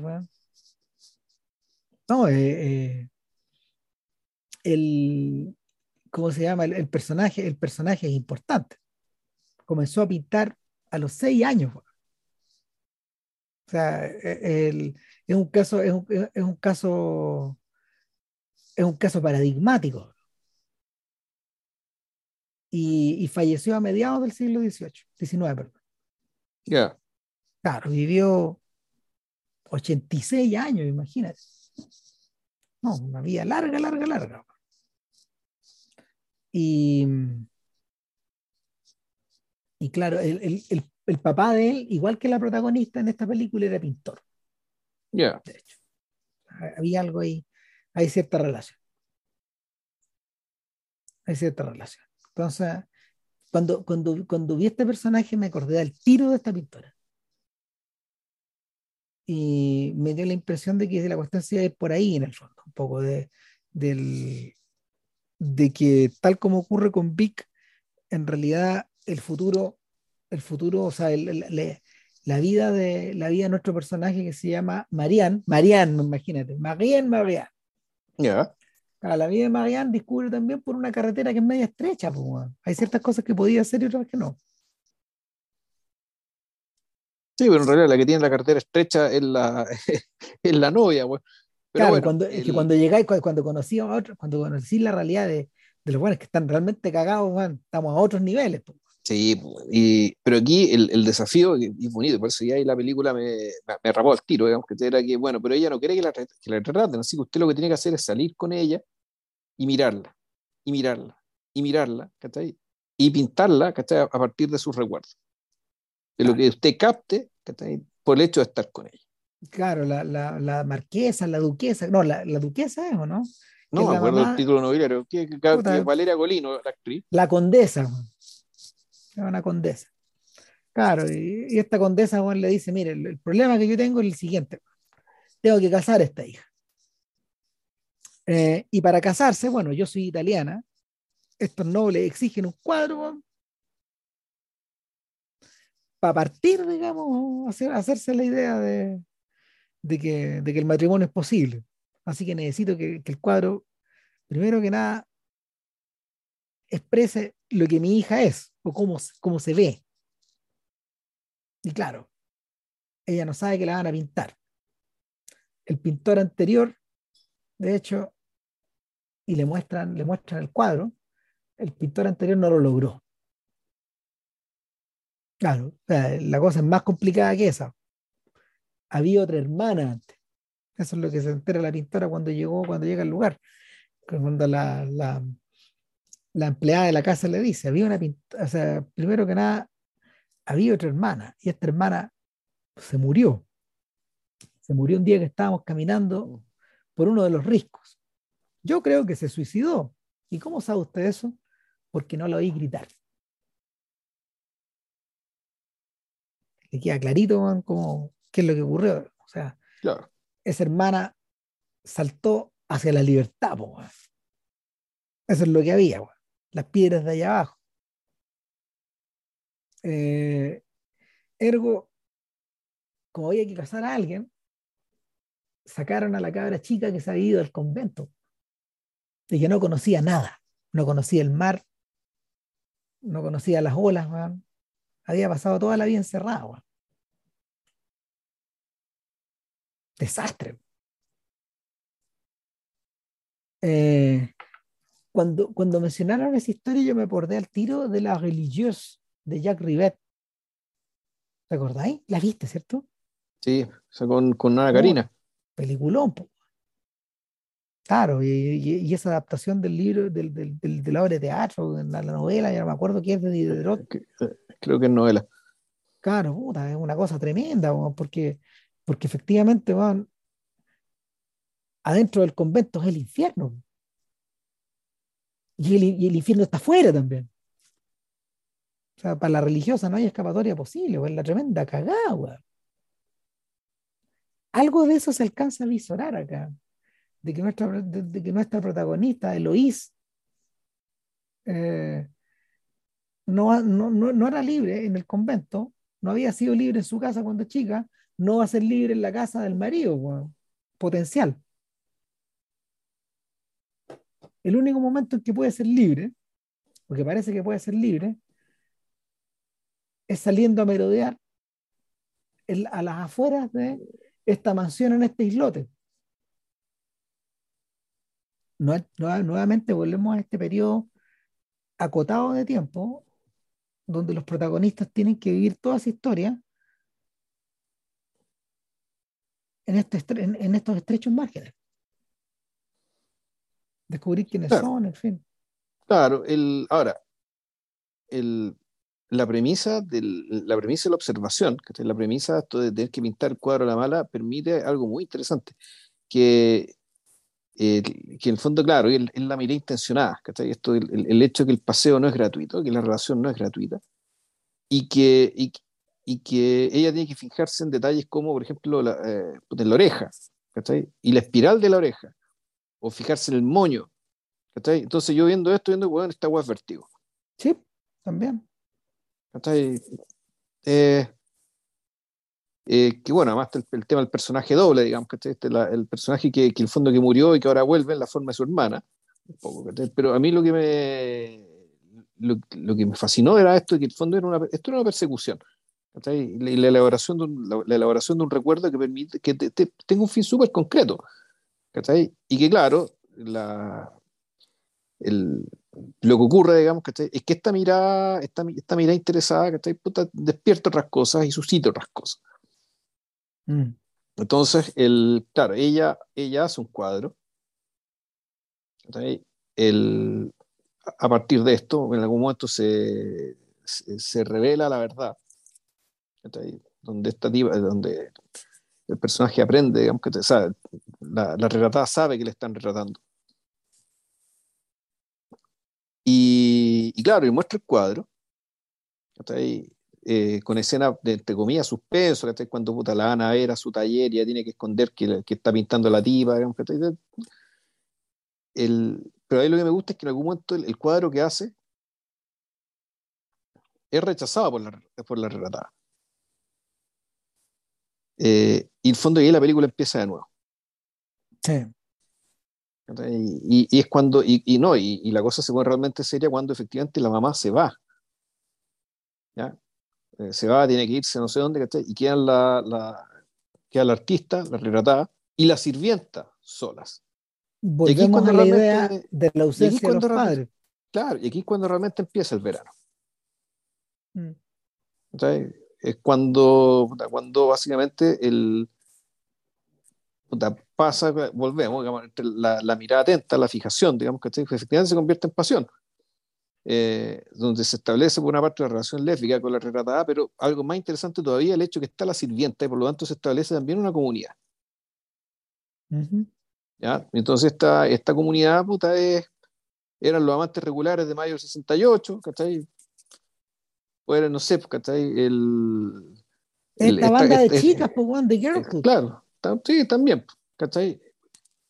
Eh, y que y que efectivamente empiezan a vivir y convivir de una manera libre.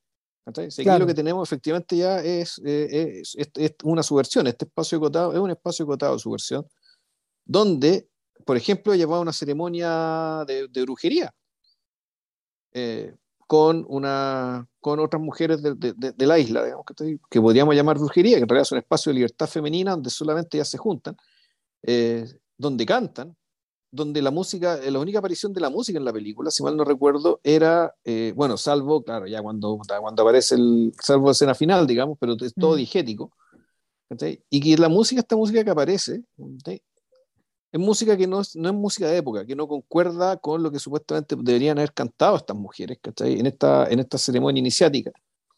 Eh, porque básicamente para llama la música en realidad ocupa un lugar más bien, no, no, lo ocupa para modular nada, ni para restarle, ni para agregarle emoción a la, alguna emoción en particular a las escenas, sino que las pocas veces que aparece tiene, tiene la vocación del manifiesto. O sea, la música está ahí para declarar algo. Probablemente para hablar incluso en nombre de Celine Siama, de manera directa. Mm el, también hay una escena donde llevan a la, llevan a la sirvienta a abortar. Que durante, bueno, hasta ahora, digamos que el, el, la posibilidad de abortar es un logro de libertad femenina. Y donde ellas van, la apoyan sin cuestionarla. Eh, y para mí, y también, y, y, para mí lo más interesante, lo que, lo que más me gustó, digamos, es cuando están leyendo, leen las tres, las diferencias sociales dan lo mismo. Ella, siempre, ella es, es, la sirvienta, además no, no, es parte de la pareja romántica, digamos, pero, pero ella es una más de las tres. Y entre las tres, eh, una lee y la otra escucha, leen el mito de Orfeo.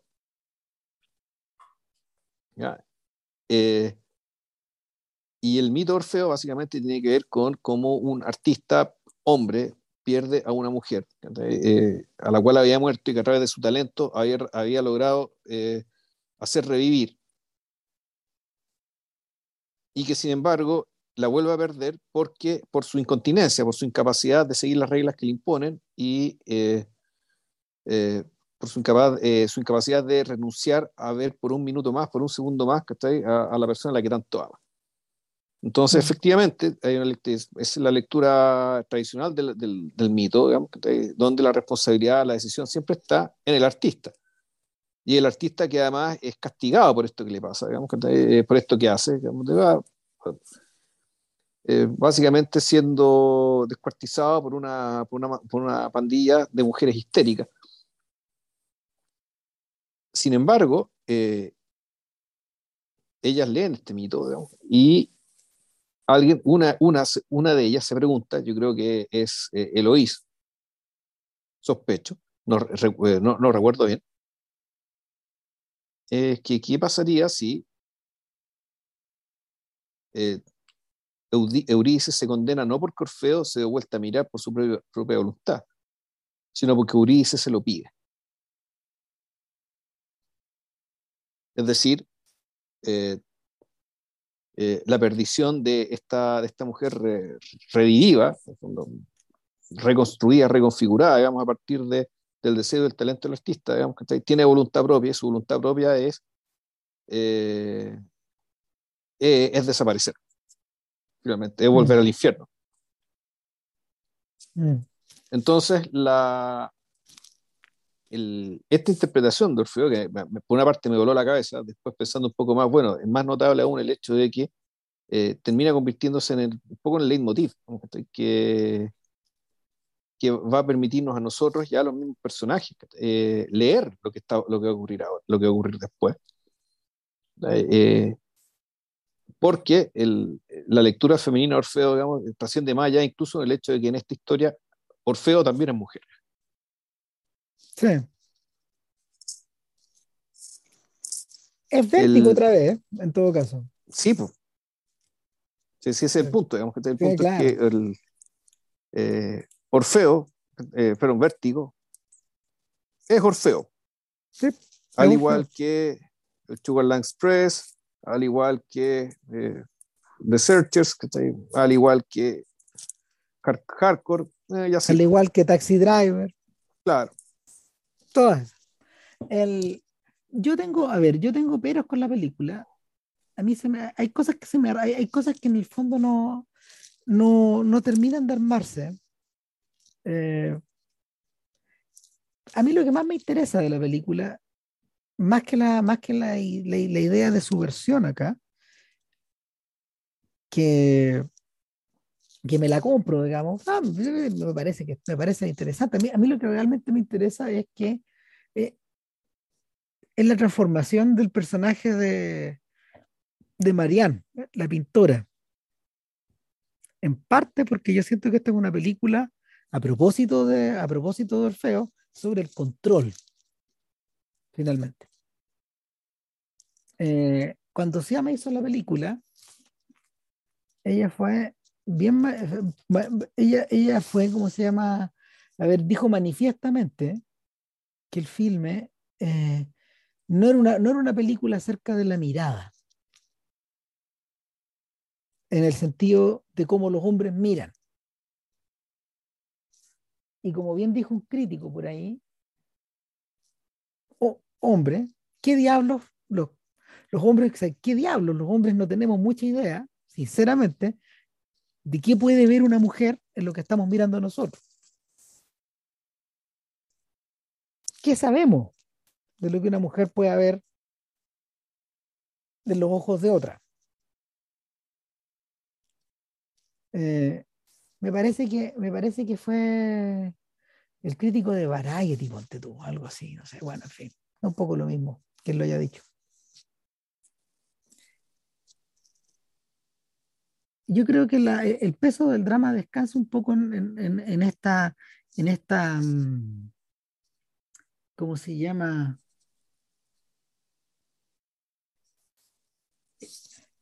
A, ver, el peso del drama descansa un poco en esta obligación de tener que pintar a esta mujer, de ser fiel a tu arte en el fondo, en las condiciones en que te permiten manejarlo en aquel tiempo, y al mismo tiempo, al plasmar a esta mujer en tu cuadro, es adueñarte un poco de esta, de esta, de esta, persona. Es apoderarte un poco de algo de ella. Una de, una, de la, una de los motivos más interesantes, uno de los motivos pictóricos más interesantes de la película, precisamente, no es el cuadro que se crea, es el cuadro que fracasó, no el de Marianne, el anterior. ¿Te acuerdas? Cuando en algún momento le muestran el cuadro, el rostro no está terminado, es un borrón. es un cuerpo completo, es un fondo completo, sin rostro. Yo pensé al tiro en Bacon, en estos cuadros, en estos retratos que se empiezan a derretir, cuyos rostros se derriten. Y donde, donde en el fondo el alma misma del cuadro, que debiera ser el rostro y los ojos del retratado, no está presente.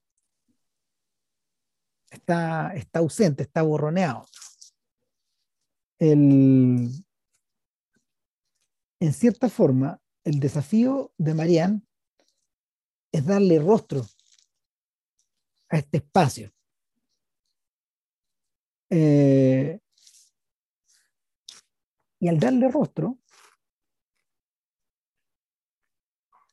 es apoderarte de, esa imagen, de ese cuerpo en último término, que es precisamente lo que mueve a Scotty respecto de Madeleine en Vértigo. Scotty sigue a Madeleine en San Francisco, luego habla con Madeleine, se enamora de Madeleine, pierde a Madeleine y luego la revive cuando se topa a Judy, la misma persona, en las calles de San Francisco. Y empieza el proceso otra vez de volver a repintar este cuadro en su cabeza finalmente. Eh, la, pista, la pista al respecto de la, del relato del control está presente cuando Lois le dice, cuando Lois eh, le espera a, a Marianne y le dice, bastó, bastó que adquirieras una pequeña cuota de poder respecto de mí, al acostarte conmigo, al compartir conmigo, como para empezar a exigirme cosas, ¿Qué te has imaginado? ¿Te acordáis? Se lo dice con mucha amargura,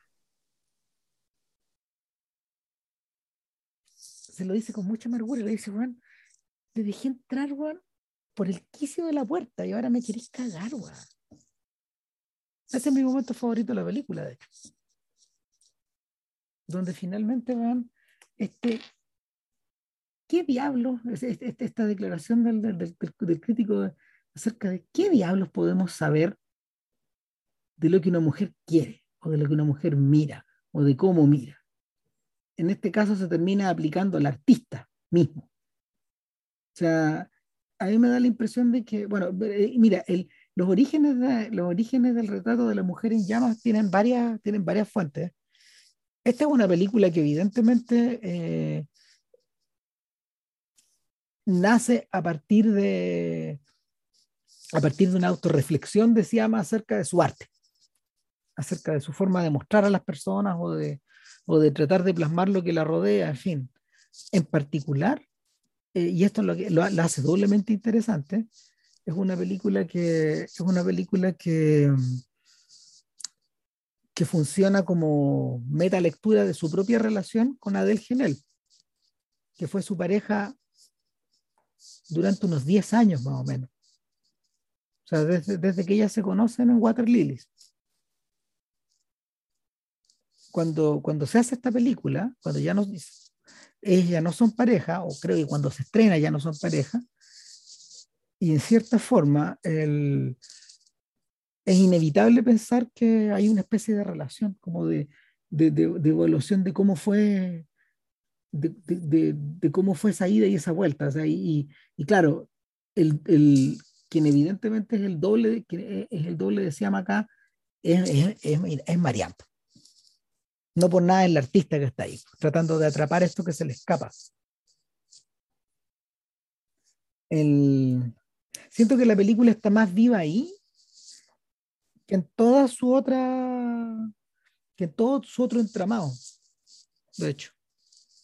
Por eso no se me termina de armar nunca, como por ejemplo se me armó tan fácilmente Water Lilies. Es claramente una película más exigente. Es, por eso también que generó muchísima atención. Muchísima atención. O sea, en parte porque los filmes de corte léfico con adultos suelen estar, como se llama, limitados a una carretera media estrecha, incluyendo las películas artísticas. O sea, cuando se estrenó hace poco antes de la pandemia, o creo que cuando ya la pandemia había empezado, una película que se llamaba Amonit, Amonita, con... ¿Quién era? Espérate. A ver, aquí está Amonita. Claro, es una película con Kate Winslet, sobre una paleontóloga británica que tiene una relación con, con una mujer también. Yo dije, pero esto es de una mujer en llamas. Pues, aquí como que te, me, me, cambiaron el, el, setting, los personajes, pero es la misma weá. O sea, esas historias por lo general son, son relatos como de, de represiones que se manifiestan, o de rebeliones, o de uh, o retratos de autoconocimiento, en fin. O sea, no sé, hasta las horas, por ejemplo, de, de Virginia Woolf cae dentro de la cae dentro del saco. Hay un montón de retratos. O sea, eh, el mayor peligro de esto probablemente es como entrar como, eh, eh, es que esta película quede como entreverada y clasificada entre estas historias de rebelión, de rebelión femenina. Yo creo que ese camino se ha transitado muchas veces y esta película trata de hacer el quite, de hecho, a eso. Eh, sobre todo adoptando una especie de tono bien astringente, porque estas escenas son, o sea, la película, cuando uno, cuando uno ve la película, pucha, que severa, tal vez eso es lo más atractivo que tiene, la severidad, lo adusto que es, la, la, son pocos personajes, muy poco, muy poco setting. El, el espacio, el, el, espacio es bien desnudo. El lugar es agreste. Eh, está todo buscado en esa dirección. Eh, quizás también eh, buscando el control también. Hay un poco de eso. Eh, el control de los elementos, el momento más exuberante de la película, precisamente el aquelarre. Y por eso aparece esta canción que, le, que la compusieron específicamente para la película. Claro. Entonces, claro, a mí, a mí la, toda, esta parte, toda esta parte agreste es la que mejor me funciona. Y esta sensación de que eh, en vez de ser una historia de amor, es específicamente una historia acerca del control, de, de, de cómo, de cómo gestionáis este control, cómo se, cómo, cómo, cómo se rompe, cómo se, cómo se dobla, cómo se tuerce, cómo se, cómo se hiere también. O sea, el, lo, eh, el, cuando, cuando la, o sea, evidentemente cuando el, esta comunidad a la que se refería también Vilche se, fractura, se termina, cuando llega la madre, ve el cuadro, lo aprueba y rápidamente van, llegan los enviados de Milán van a buscar el cuadro. Ya está todos los dados echados, ya, ya eh, la pega de esta señora, de la, de la pintora, eh, fue realizada, ahora corresponde, ahora corresponde que, que, la maquinaria se eche a andar. ¿Y qué implica la maquinaria? Que, que nuestra Eloís se vaya a Milán, que se case, que tenga hijos y que, ya, pues, que, que, que todo adopte el curso normal de las cosas. Igual que en Vértigo, eh, Eloís eh, es la que queda más dañada, es la que queda inconsolable, en cierta forma, y es la que es la que tiene que cargar con todo el peso, cree ella, de esta, de esta experiencia, de la que nunca se ha repuesto, en el fondo. Es, es interesante que la primera escena de esta película, la escena del taller, cuando ella está con sus discípulas, es ella la que está posando para un cuadro. Es ella la, objeto, la persona que es el objeto del retrato y no al revés. No ella, ella ya no está retratando a nadie. Eh, de cara, de cara hacia el final, porque es, la sección final de la película, ella, eh, ella adopta una, una o sea, adopta la, la película adopta la lógica de la narración en off por, por, un momento bastante breve, un poco, un poco a la manera de la edad de la inocencia. Y, y claro, ella dice, volví a ver a Eloís otra vez, dos veces en realidad. Una vez fue cuando cuando la vi retratada en una exposición donde yo tenía un cuadro que para colmo de males estaba presentando el nombre de mi padre. yo había hecho el cuadro, pero el nombre de mi viejo el que puse para poder estar en la exposición. Y claro, ahí la ve y es un estupendo cierre, porque aparece nuestra Eloís con un hijo en los brazos, o hija, no me acuerdo, y un libro en la mano. Y el libro, el libro está abierto como una vulva. Las páginas del libro semejan las de una. Los, dedos de Lois están en medio de, esta abertura. Y la abertura deja entrever la página 28 de ese libro. Y es una referencia que un libro, la página 28 un libro en medio de esos días de alegría, fue, fue protagonista de, de esos instantes. En el fondo él está mandando, le está mandando una señal. Claro, aquí estoy yo. aquí estoy yo, todavía, todavía, todavía me acuerdo. Todavía me acuerdo de ti, digamos, todavía recuerdo. Yo recuerdo. Claro, ahí estás tú. Y este, este eres tú, el libro. ¿Cachai? Tengo a mi tengo abrazo a mi hijo, pero también te abrazo a ti. Gran final de película. Es como, es como, es como Marianne en Girlhood llorando, y la cámara moviéndose hacia el lado. Sin embargo, tal como en Girlhood, nuestra cineasta no resiste la, la, necesidad de continuar con el segundo recuerdo, y el segundo recuerdo transcurre al interior de un teatro, de un teatro de ópera, donde nuestra protagonista, la, la pintora, llega y observa en la lejanía, in the flesh, observa de verdad a Eloísa, que se, que se arrima van a escuchar un concierto. Nota el verano, el, el, verano de Vivaldi. Claro, nota, nota ñoña. Los conciertos no se tocaban, los conciertos instrumentales no tenían lugar en teatros de ópera en esa época. Mal. Sí, me dice que además ese teatro de ópera era un teatro era un teatro romántico de, de 100 años después, pues un teatro muy ancho es muy ancho, porque los otros teatros eran más chicos. Entonces, era más eh, chico, eh, más estrecho. ¿Por qué? Porque la orquesta era más chica. Exacto, y porque, y, y, y, porque estos espacios más pequeños, porque esos teatros, estos teatros eran de madera, eh, requerían, requerían, ¿cómo se llama? Requerían otro, otro tipo de iluminación, eran otro tipo de lugares, muchos de ellos han sido demolidos, muy pocos quedan en pie. Y ahí se me cae la película. ¿Por qué soy tan ñoño? Claro, porque la película, la película ha sido muy escrupulosa a la hora de, de mostrar el pasado, de una manera, de una manera bien, bien, eh, bien enérgica, y de, una, de, una, manera muy ajustada también. ¿Por qué este renuncio última hora? Porque necesitaba lo, ¿Qué quería? Necesitaba que uno, no verla en cuadro, sino que verla en persona porque el cuadro y la persona no son lo mismo. Dos, necesitaba que sonara el verano de fondo, por ser el verano una pieza muy, muy enérgica, que aparentemente subraya muy bien, digamos, la personalidad de nuestra persona. Y además es el verano porque, bueno, es el tema, eh, el tópico, el tópico de, de Celinciama, digamos, sus películas transcurren en veranos mentales o veranos reales. Y necesitaba que además fuera en, en esa oscuridad.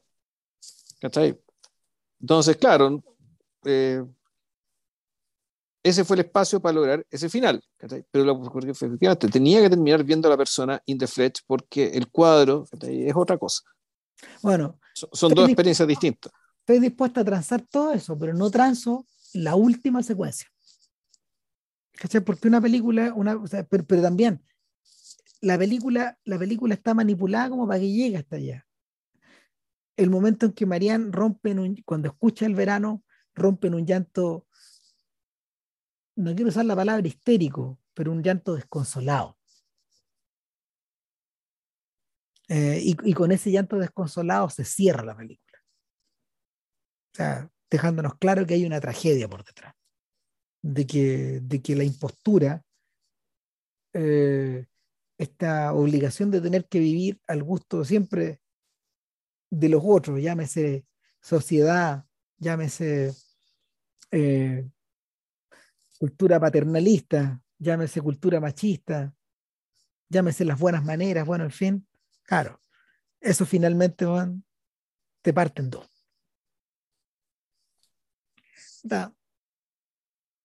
Yo creo que se podría haber hecho mejor pega con mayor control. No sé. Entiendo, pero no comprendo, no sé. Pero ¿qué va a saber uno también? En fin. ¿Qué creí? Es que yo el recuerdo de la última escena de la película, que debo decir que la vi hace más de un mes, es que la película termina con, el, con la silueta de Eloísa en la oscuridad, escuchando el verano. Sí, pero llorando, desconsolada. Desconsolada, o sea, eh, angustiada, empieza a latir, el, el, pecho se empieza a mover de una manera, no, es terrible. O sea, es una, te rompe el corazón, Pero, pero por otro lado, se sale, se sale del carácter de la película misma yo creo que efectivamente se llama, se llama sale del carácter para desbordar esto. Eh, en, cierto sentido, nuestra, nuestra heroína, nuestra heroína ya no es ya no es una protagonista de una novela del siglo XVIII, sino que es un, claramente una, una, una, heroína romántica. Es una heroína, claro, es Ana Karenina. Saltamos al siglo siguiente. Claro, anticipamos el siglo siguiente. Claro, yo creo que, yo creo que la, la, película, la película, en ese, en ese punto donde la película empieza a jugar con, con elementos que eh, no se sustentan porque, eh, porque no los había planteado antes, en el fondo. O sea, eh, la ambición ahí sobrepasa la, la capacidad de, de, poder contener lo que desataste. Pues, pero al mismo tiempo, o sea, si estamos hablando de estos elementos y de estas alusiones, digamos, ¿cachai? De la historia de la cultura occidental, son cosas que ella presume que el espectador sabe. Y por lo tanto lo va a ah. entender, como lo entendimos ah. nosotros. Sí, no sé, o sea, pero, pero, pero, pero que te conste que, no somos, que no somos espectadores normales, pues. No, pero la gente que va a los festivales tampoco. Mm. Bueno, a propósito de eso, hay un tremendo problema ahora de, hay un tremendo problema ahora de cara a la, a la, adaptación de Persuasión que va a estrenar Netflix. Que va la cagada. Que va la cagada porque eh, en, en, esta versión, eh, en esta nueva versión, los protagonistas hablan en forma contemporánea. Pero vestidos con ropa. A, a los Bridgerton. Ya. Es, una, es una versión Bridgerton y había un poco de escándalo al respecto. O sea, en parte también porque eh, nuestra protagonista, que en este caso es, eh, es Dakota Johnson, de hecho. Ya. La, la, actriz de. Eh, sí, las sombras de Grey, la, la, hija de Don Johnson y la hija de Don Johnson, claro. En parte porque Dakota Johnson no corresponde ni al tipo de protagonista, de, no, corresponde al protagonista, o sea, no, no, es una Anne Elliot, porque ese es el nombre de la protagonista de Persuasión. Sí, eh, yo no leo, pero leí por ahí que, que, ella no era bonita. Es importante que no fuera bonita. Exacto. Exacto, que fuera una persona del promedio. O sea, está, está explícitamente en el libro que hace. Claro, porque el Liz Bennett no era tan bonita como su hermana, pero claro. salvaba, digamos, en, la jerga mandril. Claro, mandrileando, claro. Claro, mandrileando y asumidamente, digamos, claro, o sea, que era, que sí, o sea, que, pues si no dar sino la pescaria en baja. El, En cambio aquí no, aquí tengo entendido que el personaje era importante que no fuera atractiva, que fuera como la amiga, ¿cachai? De... Claro, eh, estamos, y aquí entramos en un terreno que es más complicado porque, eh, o sea, el, para estos efectos, entiendo que, esta, entiendo que esta película al mismo tiempo funciona un poco en el sentido de, en el mismo sentido del Caballero Verde, es decir, tiene personajes afro, ¿cachai? Pero ese no es el tema, o sea, acá, acá un poco, eso da un poco lo mismo, la, los orígenes étnicos de los actores, porque bueno, puede haber tantas, puede haber tantas Jane Eyre como tantas persuasiones, como tantas adaptaciones de David Copperfield que uno quiera, con la gente que uno quiera, porque esto es como el teatro. Mm. Pero eh, el, el, otro detalle es el tema. ¿Hasta qué punto, y esto se lo preguntaba, yo lo retuiteé esta semana, en, en, ¿hasta qué punto se preguntaba una persona, estos tipos están haciendo adaptaciones como el lenguaje contemporáneo y adoptando conductas contemporáneas para dramas del siglo XIX? ¿Será porque esto es una concesión a audiencias mandriles que no son capaces de tolerar el habla o los modos de la época? Que no la entienden. En el fondo, eso que se les hace incomprensible. Exactamente. Exactamente. O simplemente. dos, palabras al revés, weón, y, colapsan, weón. No, y el, el tweet de esta persona iba más lejos todavía. ¿O será que los realizadores ya no son capaces de comprender esta weón? o sea, ese, ese, ese, es el fondo. Y, y, y en, este, en cierto sentido, a mí me da la impresión de que llama dio dio con algo, o sea, dio con una, dio con un tan brillante, porque es la única forma de definirlo. Es tan brillante su insight respecto de esa relectura que hace de, de Orfeo. E, e, e, eso es de genio. Tal como, o sea, yo, también quedé, yo también quedé abismado cuando lo vi, muy impresionado. O sea, no sabemos si es de genio o, o más bien es es que no, o realmente puede ser, ¿sabéis qué? Puta, a lo mejor efectivamente desde la feminidad, weón, puta, tú podías hacer lectura de cualquier mito masculino, weón. Le encontré una weá realmente sorprendente que para nosotros es sorprendente porque no lo vemos, po, weón. No lo vemos, no sé. Porque no se nos ocurre, po, weón. Eso forma parte de lo, que, de lo que dijo el crítico. ¿De, qué, de parte de nuestra ceguera, po, weón. ¿Qué idea podemos tener? No sé, esa es una weá. Pero lo otro, lo otro, eh, cuando, cuando él adquiere más profundidad cuando, cuando, cuando el interlocutor le dice, Oiga, pero parece que se está despidiendo este Orfeo. ¿Cachai? Parece que son personas que se están despidiendo. No es algo que esté pasando. Acá no, no. Este, este Orfeo es distinto a los otros Orfeos que yo he visto.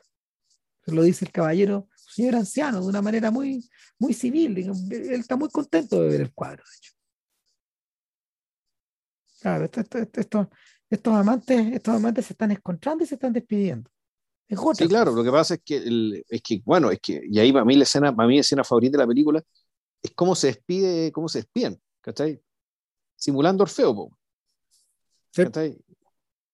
Ella se está dentro de la casa y ella está escondida en, una especie de pasillo, digamos, que está ahí. Y, y es, es, la misma sensación, ¿cachai? De el, que sale y, la, y la que se queda dentro.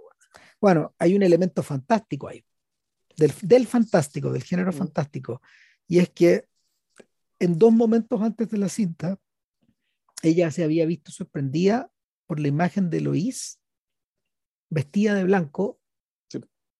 Como si fuera un eh, fantasma. Como si fuera un fantasma en un corredor de la casa. Y esa es la imagen que ella divisa al final, cuando Lois se está probando, cuando, cuando Lois se presenta vestida de novia ante ella, antes de irse. es una imagen que en cierta forma hace eco de la película siguiente, de Petit Maman. Que, y esto es muy atractivo, o sea, pudiendo, pudiendo, pudiendo, ¿cómo se llama?, redoblar en la dirección en la que iba. perseverar en el asunto, que además le dio tanto buen rédito. Está claro. O sea, le dio, le dio mucho buen rédito, pero al mismo tiempo tuvo consecuencias un poco trágicas también. Porque Adel Genel, efectivamente, consiguió muchísima notoriedad como actriz, y sin embargo, es que esto como que no, lo, no la usó, no, no, no fue capaz de usarlo, no la pudo usar. Hace unas semanas atrás, Genel efectivamente dijo, Genel, ¿qué edad tiene? Bueno, es del año 89, no sé, muy joven Em, no, no, en realidad no es tan joven, pero, pero es una actriz joven.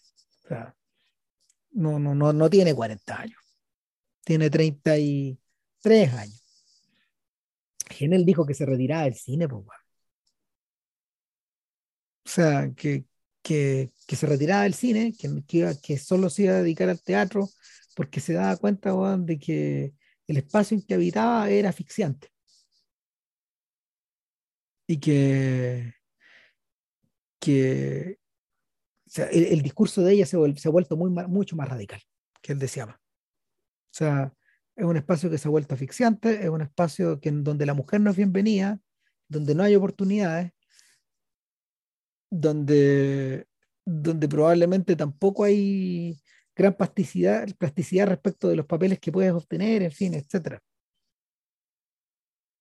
El, eh, en cierta forma, eh, uno, uno, observa, uno observa las declaraciones, uno mira las declaraciones y uno siente que, que es egoísmo, un poco. O sea, puede ser eso, y puede ser también el hecho de que en realidad difícilmente puede hacer una película como la que acaba de hacer. Y puede ser, puede ser. Bueno, el, problema, el problema que tenía del Genel, además, es que en su condición de actriz, eh, bueno, ella, por ejemplo, ha reclamado que hubo gente que trató de abusar de ella cuando joven, después de, después, después de Water Lilies, hombres, ¿cachai? Bueno, en fin. O sea, ser bonita en este caso y ser muy atractiva tuvo consecuencias para ella también, porque debe haber sentido de una manera que Llama no, porque Llama está admitida siempre en sus proyectos, en cambio Genel sirve a los intereses de otros también. Claro, se debe haber sentido claramente un objeto. Es bien tremendo. Sí, ahora volvemos, es cuando les dicen generación de cristal a la generación que no está dispuesta a aceptar cosas que todas las otras generaciones aceptaron. Claro, ¿cachai? Y el- y- si, es que, la- si es que esa es la razón, digamos. claro. O sea, esto Ahora, tiene- y, yo, y yo le doy, yo le doy la razón a la generación de cristal, ojo, güey. y depende. El, esta semana se armó un tremendo escándalo cuando la protagonista de Ten, de Kiarostami, ¿Ya? eh, funó a Kiarostami por las redes. Ah, chuta. Claro, puta, pero este- este- esta weá es muy, es muy tremenda, weón. A ver, esta señora, después de trabajar en, en TEN, se convirtió ella misma en realizadora y en actriz, pero sobre todo en realizadora de diversos proyectos, algunos de vanguardia, digamos, con nunca, nunca consiguiendo la misma notoriedad que en TEN. Eh, y tuvo que exiliarse a Londres. Y vive en Londres y vive en Londres con su hija, porque ahora su hijo es su hija. Ya. Hizo una transición. Eh, Sí, no sé que era difícil de hacer en Teherán, me imagino. me imagino. Ah, sí. Bueno, eh, ahora, el, esta es la segunda vez que trata de funar a Kiarostami. El alegato de ella es que Kiarostami, eh, el alegato de ella es que Kiarostami eh, utilizó un su, propio, su proyecto para convertirlo en una película de él mismo. Utilizó refiere a Ten? Claro, se- utilizó sus grabaciones, su- sus diálogos, sus conflictos familiares y se los apropió. Ya. ¿Cachai? Raro. Eh, este- esta semana se publicaron dos cartas, una de ella y otra de su hija. Eh, en, la- en ambas cartas se habla de violación y se habla de abuso. Eh, parece que hay unos problemas con las traducciones ahí. Y también hay unos problemas como de coherencia, porque en la carta de la hija, efectivamente, porque en la carta de ella, ella dice que Kiarostami nunca dirigió nada, que no estuvo en el taxi jamás, ¿cachai? etcétera, que su labor se, que su labor solo fue la de compaginar todas estas escenas que se desarrollaron. Eh, por otro lado, el- la hija decía, bueno, y cuando Kiarostami me dirigió, entonces, a ver, los cuentos no calzan. El. Claro, los cuentos no calzan. Una cosa que es muy trágica es que el niñito aparentemente en el rodaje fue violado por su tío. Chucha. Ya. No, esa cosa es tremenda. O sea, y, y- y- y la mamá no se dio cuenta. Yo creo que también hay un porcentaje ahí como grande de quizás como de culpa respecto de eso, que la, la, el rodaje está asociado a ese trauma también. Para ambos. Uy, Bueno, uy, me cagado. Claro, bueno, en fin. eh, a mí me da la sensación de que, y esto no es culpando a Kiarostami ni a nada, digamos, de que si el viejo estuviera vivo estos días, probablemente bueno, habría respondido algo. Y eh, la cosa, se- si su, y si su proyecto se hubiera realizado así, equivaldría como una colaboración de alguna forma. Y no se ha pronunciado gente, no sé, el director de fotografía, hay gente que está en el plató. Habló el hijo de Kiarostami, pero la, la, habló en persa, weón.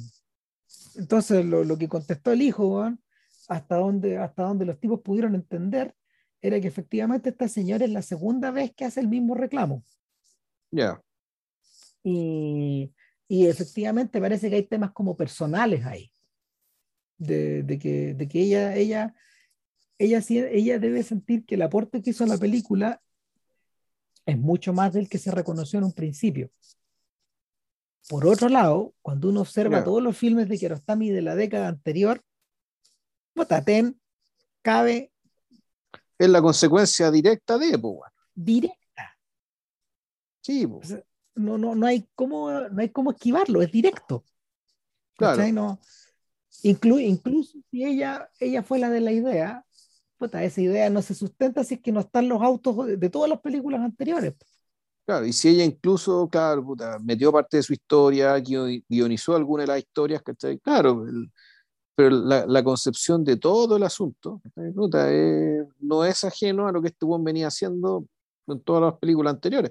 Y, y- Extremo, y no es, a- extremo y- la premisa, ¿no? y no es ajeno a lo que continuó después. Exacto. En cambio, el trabajo de ella no se parece a Ten. Hasta donde uno puede entender, digamos, las cosas que ha hecho, porque efectivamente son temas, son temas de militancia política.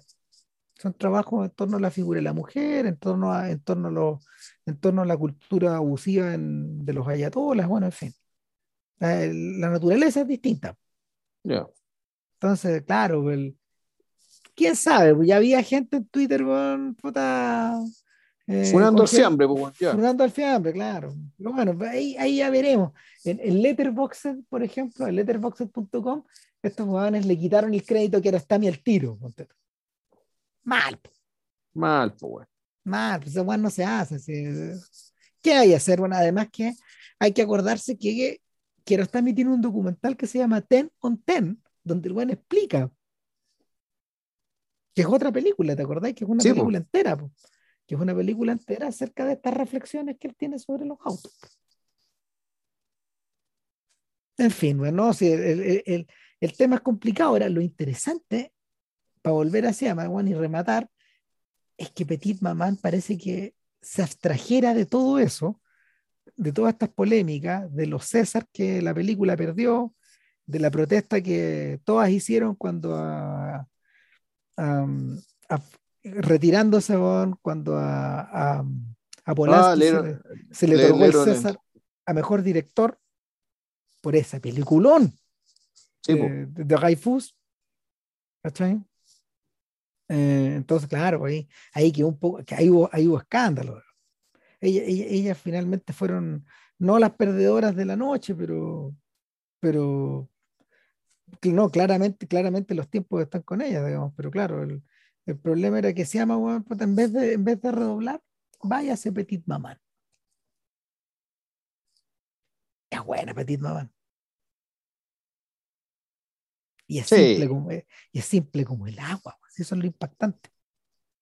Es una casa, dos hermanas gemelas o mellizas, no sé, que, que interpretan a dos, a dos niñas pequeñas.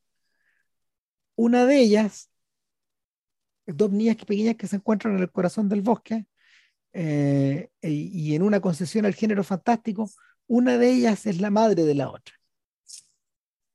Esa es la historia.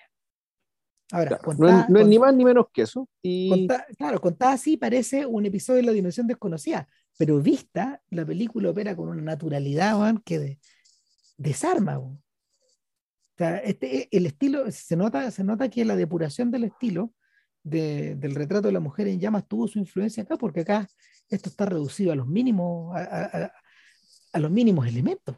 claro, y, y- Y sí, y me parece que como, pero los mínimos elementos, pero a partir de acá yo creo que hay una dirección de arte que está más trabajada. O sea, en la anterior... La luz, la luz. O sea, la luz y los colores. En el fondo, cómo los colores, el, el, la luz con los colores que te generan, pues efectivamente un entorno, un, un, un, entorno un poco fantástico, porque en realidad el tema de los colores ya estaba presente en las películas anteriores. Sí. Eh, eh, pero eh, era claro, era, era con una luz más, más clara y más directa. ¿cachai? Aquí, aquí es, es, es, como raro explicarlo, digamos,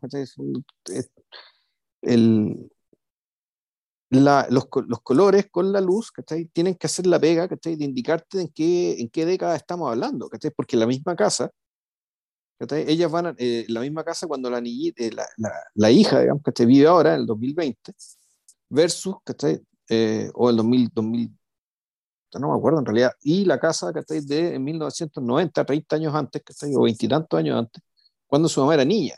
Y son los mismos espacios, ¿cachai? Los que por lo tanto tienen que ser eh, tienen que ser diferenciados a, través de la luz, del decorado, pero también de la luz.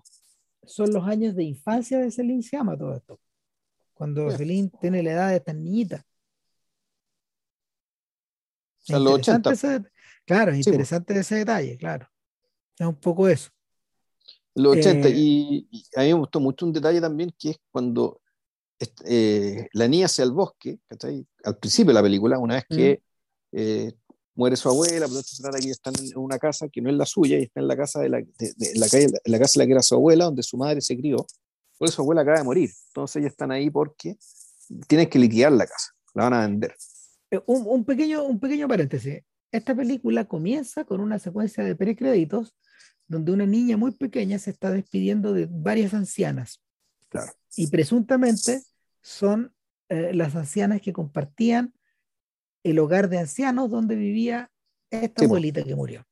Y, están, y ella le está diciendo adiós porque de haber estado visitando mucho tiempo a, esta, a estas señoras, digamos, se, y se despide bien afectuosamente, en fin. Hacía crucigramas con ella, qué sé yo, y, y, la escena es muy bonita porque el, esto es un, es un, solo, es un solo plano, donde sigue a la niña entrando las distintas piezas, despidiéndose de, la, de, la, de, de las ancianas, hasta que llega una pieza donde hay una cama que está deshecha. O sea, ya está sacaron las sábanas, sacaron todo y tú entiendes, bueno, aquí ella es su abuela que murió y eh, uno ve a la mamá a una mujer que está de espalda y ahí empiezan los créditos. Claro. En el fondo, la madre es una incógnita desde el principio. Sí. Entonces, después la vemos el rostro y es una actriz, eh, y claro, es una actriz que, yo, que hey, también tiene un papel importante en esta otra serie francesa que vi, que les recomiendo, que se llama Mixte, que es el nombre francés, está en Amazon eh, con el nombre de Institut Voltaire que es el nombre del colegio, digamos, donde transcurre, eh, y que es un experimento en los años 60 acerca de los colegios mixtos, por primera vez. Uh -huh. eh, claro, y, y, un, y, un, personaje importante, él es la mamá, que una, un rostro, puta, eh, que un rostro yo diría bien característico, así redondo, que está muy intenso, muy expresivo. El, entonces, el, los créditos están ahí con la mamá de espaldas, o sea, la mamá como incógnita. Entonces, claro, ahí te, te van contando ya el hecho de que están en la casa, de que en esta casa, de, de que esta casa tienen que liquidar. Pero ocurre algo que también es muy interesante, que, empieza el verano de nuevo, que esto transcurre en invierno, pero el verano ¿cuándo empieza acá? Cuando la madre sale arrancando. Una razón inexplicable. Esta mujer que ya era enigmática, digamos, que para su madre es un enigma, que no, no parece entenderla del todo, eh, tiene una reacción más inexplicable aún, que es mandarse cambiar. Claro. Y desaparece, ¿no? La madre se nos desaparece igual que en Totoro. En Totoro, claro. en Totoro es, es, importante esta, esta referencia. Yo siento que la, hay algo que esta película está, se, liga, se liga a Totoro eh, en el sentido de que está la hija, está la hija con el padre y la claro. ausencia de la madre. Eh, y esta ausencia de la madre genera el espacio para el fantástico.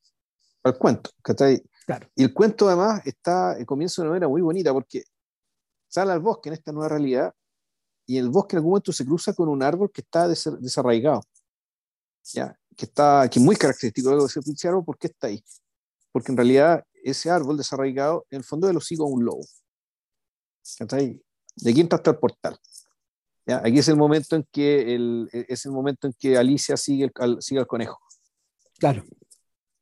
Y lo, que ve, lo, lo, primero que, que, ve al llegar en la madriguera el conejo, básicamente es como una especie de, es como una especie de casa hecha de, una, una, niña que está arrastrando un enorme palo, una enorme rama, eh, y le pide ayuda, ¿me ayudas? Le dice. Eh, y lo, juntas lo arrastran hasta una casita de una, una, una, choza de madera que ya están fabricando, una de ellas está fabricando en el centro del bosque para jugar. Eh, comienzan a jugar y luego se pone a llover y ambas corren. Esta niña que ya no conoce, que creo que se llama Nelly, ¿o no? ¿O me equivoco? Eh, no me acuerdo. Bueno, la, niña que acaba de conocer eh, la lleva instintivamente a su casa. Llega a la casa y nos damos cuenta que es la misma casa de donde habíamos estado antes. O muy parecida. Claro. ¿Va? ¿Qué pasó? otra luz, otro papel mural. Es el mismo lugar. Sí, y, y, claro, y en ese punto nos damos cuenta de que las niñas son muy parecidas también.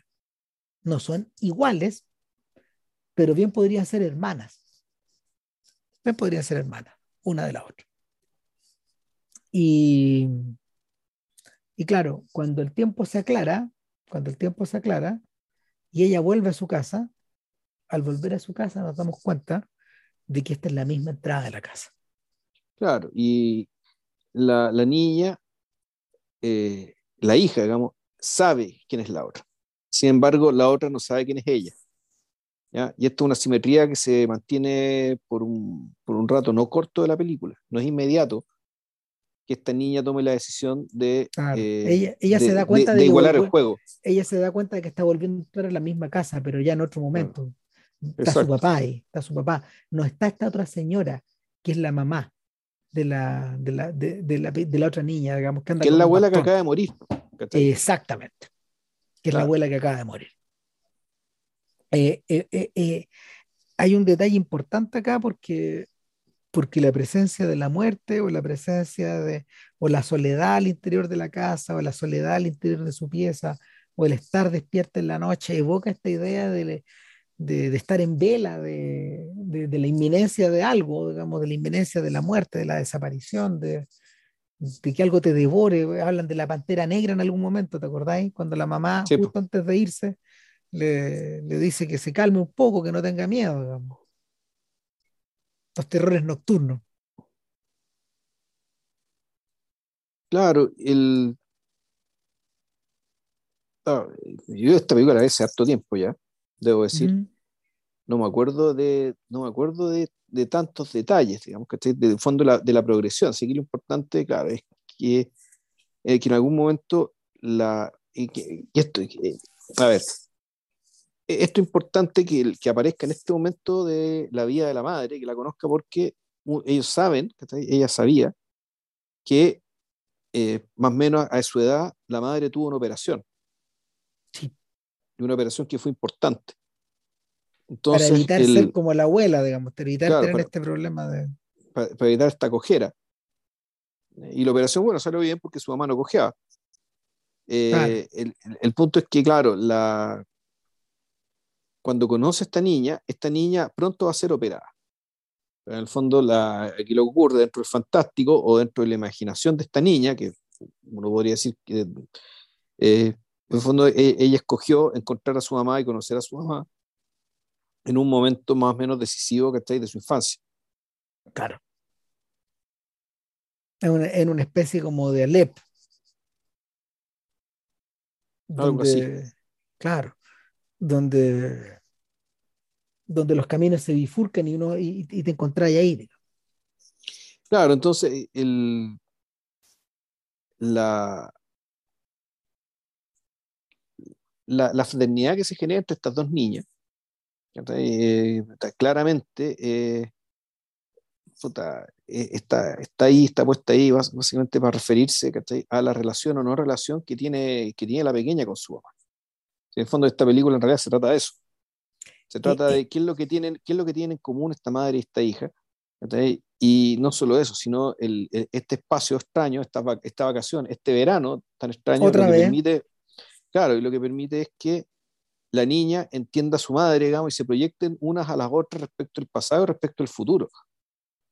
¿Ay? Esto de que ya, bueno, el, en algún momento ya cuando, por ejemplo, la, eh, la niña sabe, la, la, la, otra niña sabe la verdad, ¿cachai? que es la mamá de esta otra pequeña, en algún momento conoce, a su, conoce el que va a ser su marido, po, por ejemplo. O sea, lo, lo lleva, pues, lo lleva, Sí.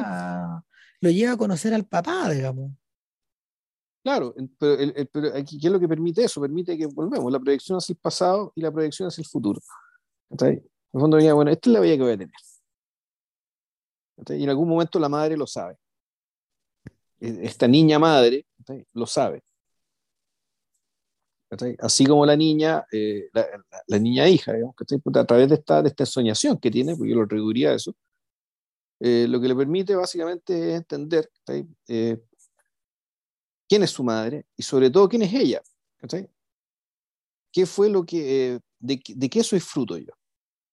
¿De dónde vine yo? Y, pero todo esto, eso es lo que más me gusta de la película, que todas estas reflexiones surgen en la cabeza de uno porque no son propiciadas por la, por la misma película de manera directa.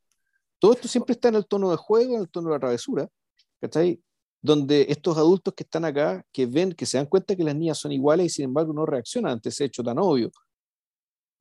Entonces es como si en fondo todos estuvieran jugando. Al principio El- estaba jugando la que sabía, la que sabía el cuento, ¿cachai? Los adultos, cuando se, van encontrando con estas dos niñas que son iguales una a la otra, sin embargo no dicen nada. Pues también son parte del juego. Y en algún momento la madre, cuando se entera de que esto, de que el fondo está con su propia hija, básicamente se suma al juego. Entonces, esta, esta, esta terapia. Porque en el fondo eso es, es una terapia para las dos, para la madre y la hija, tiene, tiene esta forma. Pues esta forma tan lúdica, tan inocente y tan simple. Y claro, y también esto tiene un clímax, y un clímax donde también se, eh, es con la música no, con música no digética, es decir, con una canción puesta eh, y con letra, eh, una canción que se llama La música del futuro. Y, y es bonito el detalle también, porque la, la hija Ella está le una- pregunta. eh, ella le bueno, ¿qué pregunta, estás escuchando? Entonces, la música del futuro. Entonces, No, tú dices, es, "Ah, es, bueno". acá, es, ¿es acaso música del futuro? Le dice. Sí, pues le dice. Sí, pues, es música del futuro. Entonces, bueno, está escuchando lo que escuchamos ahora, pero lo que o escuchan los niños ahora. Pero no, en realidad la, la banda digamos, que, que hizo la composición eh, se llama la música del futuro. Eso es lo de los créditos, pero claro, también es una música con, como le gusta se llama, o sea, es música principalmente eh, o coral Instru- instrumental. o, o con coro, digamos. Con, una voz, o instrumental con sintetizadores principalmente. claro. Que, que da el efecto coral, como si fueran muchas voces hablando. ¿Cachai? Una especie, no sé si canto gregoriano sería el modelo apropiado, pero es, es, es, eh, no es una persona la que habla, o es una comunidad, o es un tiempo, es una época. ¿cachai? ¿Quién está hablando? ¿Y quién se está pronunciando? la melodía del retrato se llama La mujer en llamas. Así se llama la- la- el single. Ya, Qué curioso este momento cuando llegan a la. Cuando se internan en la pirámide, en esta pirámide como de concreto Sí, que po. está en esta especie de lago hundido. Claro, y que ese, ese, ese es supuestamente el clímax de la película, que en el fondo esa es la aventura que tienen, Claro, juntas. cuando, cuando salen juntas. Después de, después de que han, ¿cómo se llama? Después de que le han pedido permiso al papá de la chiquilla para que las deje pasarla ¿no? una noche juntas antes de que tengan que operar a la niña. digamos. Claro, y antes de que la otra se tenga que ir porque ya vendieron la casa. En el fondo, el- Claro. y en algún momento, cuando saben que la las vacaciones se van a acabar, cuando el verano se va a acabar, eh, puta, se deciden salir. Y van a esta, van a esta pirámide, que está en medio de un río, que es algo muy raro. ¿Qué hace esa pirámide ahí? ¿Qué, si tiene algún fin científico? ¿O es una especie de, de entretenimiento puesto ahí para que la gente vaya en bote y remando? No, no sabemos. Pero, en el fondo, claro, es, es, es la aventura. ¿cachai? Y supuestamente el instante de mayor comunión entre, eh, entre estas dos niñas. Bueno, eh, de alguna forma una conforta a la otra. Y yo siento que esta película además hace, hace, hace referencia a uno, a, a, uno de los grandes misterios en la vida de, todo, de todas las personas. ¿Cómo, la, ¿Cómo fue la vida de mis padres cuando eran niños, como yo, por ejemplo? ¿Cómo fui yo? ¿O, cómo, o, o, qué pasó por la cabeza de mi, de mi padre o de mi madre eh, a mi edad? Esa es una pregunta que se hace toda la gente. En la medida que conozca a sus papás, sí, claro. Y a veces incluso no conociéndolo. O sea, el, el, en cierta forma esta es una especie de respuesta. ¿Por qué? Porque el, el, hijo está, la hija está ahí para confortar a la madre en este instante previo a irse a la operación, por ejemplo. Y al revés, la madre está ahí para confortar a la hija en el momento de la ausencia de la madre, de esta madre mayor. De esta madre mayor, lo vemos, incomprensible. Child is the father of the man. Sí, pues, no, de hecho, cuando escribí sobre esta weá, de fondo, este, la niña es la madre de la mujer. Ese fue el título, era, era evidente. Claro. Y eso, ya estoy agotado. ¿Cuánto no, llevamos? Puta que, no, puta que hablamos. O sea, bueno, pero. Pues son cinco películas también. Hace mucho tiempo que no hacíamos cinco. Pocas veces, ¿o no? Creo que nunca, weón. No, sí creo que sí. Yo recuerdo cuando, hemos hecho, no sé, pues, para Nicos creo que hicimos cuatro. Estuvimos como tres horas hablando. Ahora cuánto llevamos, partimos como a las 10, no? 10, 20 y algo. Claro, o 10, 20 y algo, 11, 20 y algo, 12, 20, puta, ya claro, vamos, casi vamos a las tres horas. Bueno, pero mañana era feriado, qué chucha. Pobre Vilcho. Te exprimí, pues, ¿Qué queréis que te diga? inadvertidamente. Mira, lo bueno es que como no hemos decidido qué podcast vamos a hacer, bueno, y nos demoramos mucho en hacerlo. Y bueno, esto, habría sido más rápido si te hubiera gustado más la película, ¿cómo se llama esto? La, el, relato, el relato, pero Ram, bueno, debo decir que compliqué no, te, te, estáis convirtiendo bueno, en el crítico ya maduro y cascarrabia, bueno, No, no, no. Difícil de complacer, bueno, y, desde que te casaste la cosa ha empeorado. Tú decís, bueno. Todo va menos, todo va menos, Y, no, y, el tema no es con quién te hayas casado, tiene que ver con la actitud mental, ¿cachai? Es uno, Vamos, es eh, uno, exacto. Es uno la, es uno la figura, o, o, en fondo, claro, está siguiendo ahí el, eh, siguiendo el rumbo de Héctor Soto, weón. Oh. ¿Quién sabe, no? No sé, no, eh, en todo caso, mira, en todo caso sirvió para concentrarnos en la figura de esta señora que de verdad un cineasta singular. O sea, amerita, amerita, amerita un repaso más grande porque efectivamente, mira, si hubiéramos, si hubiéramos contado solo la historia de la mujer en llamas, no se arma Eso no es ello, no, eso no es ella. A veces en fondo necesitáis otro podcast ¿cachai? para hablar de lo demás. Claro, en el fondo este, este, es un podcast doble. Es un poco eso, yo creo. Bueno, si así se tranquiliza tu conciencia, pues bueno, está, está bien. Ya, bueno.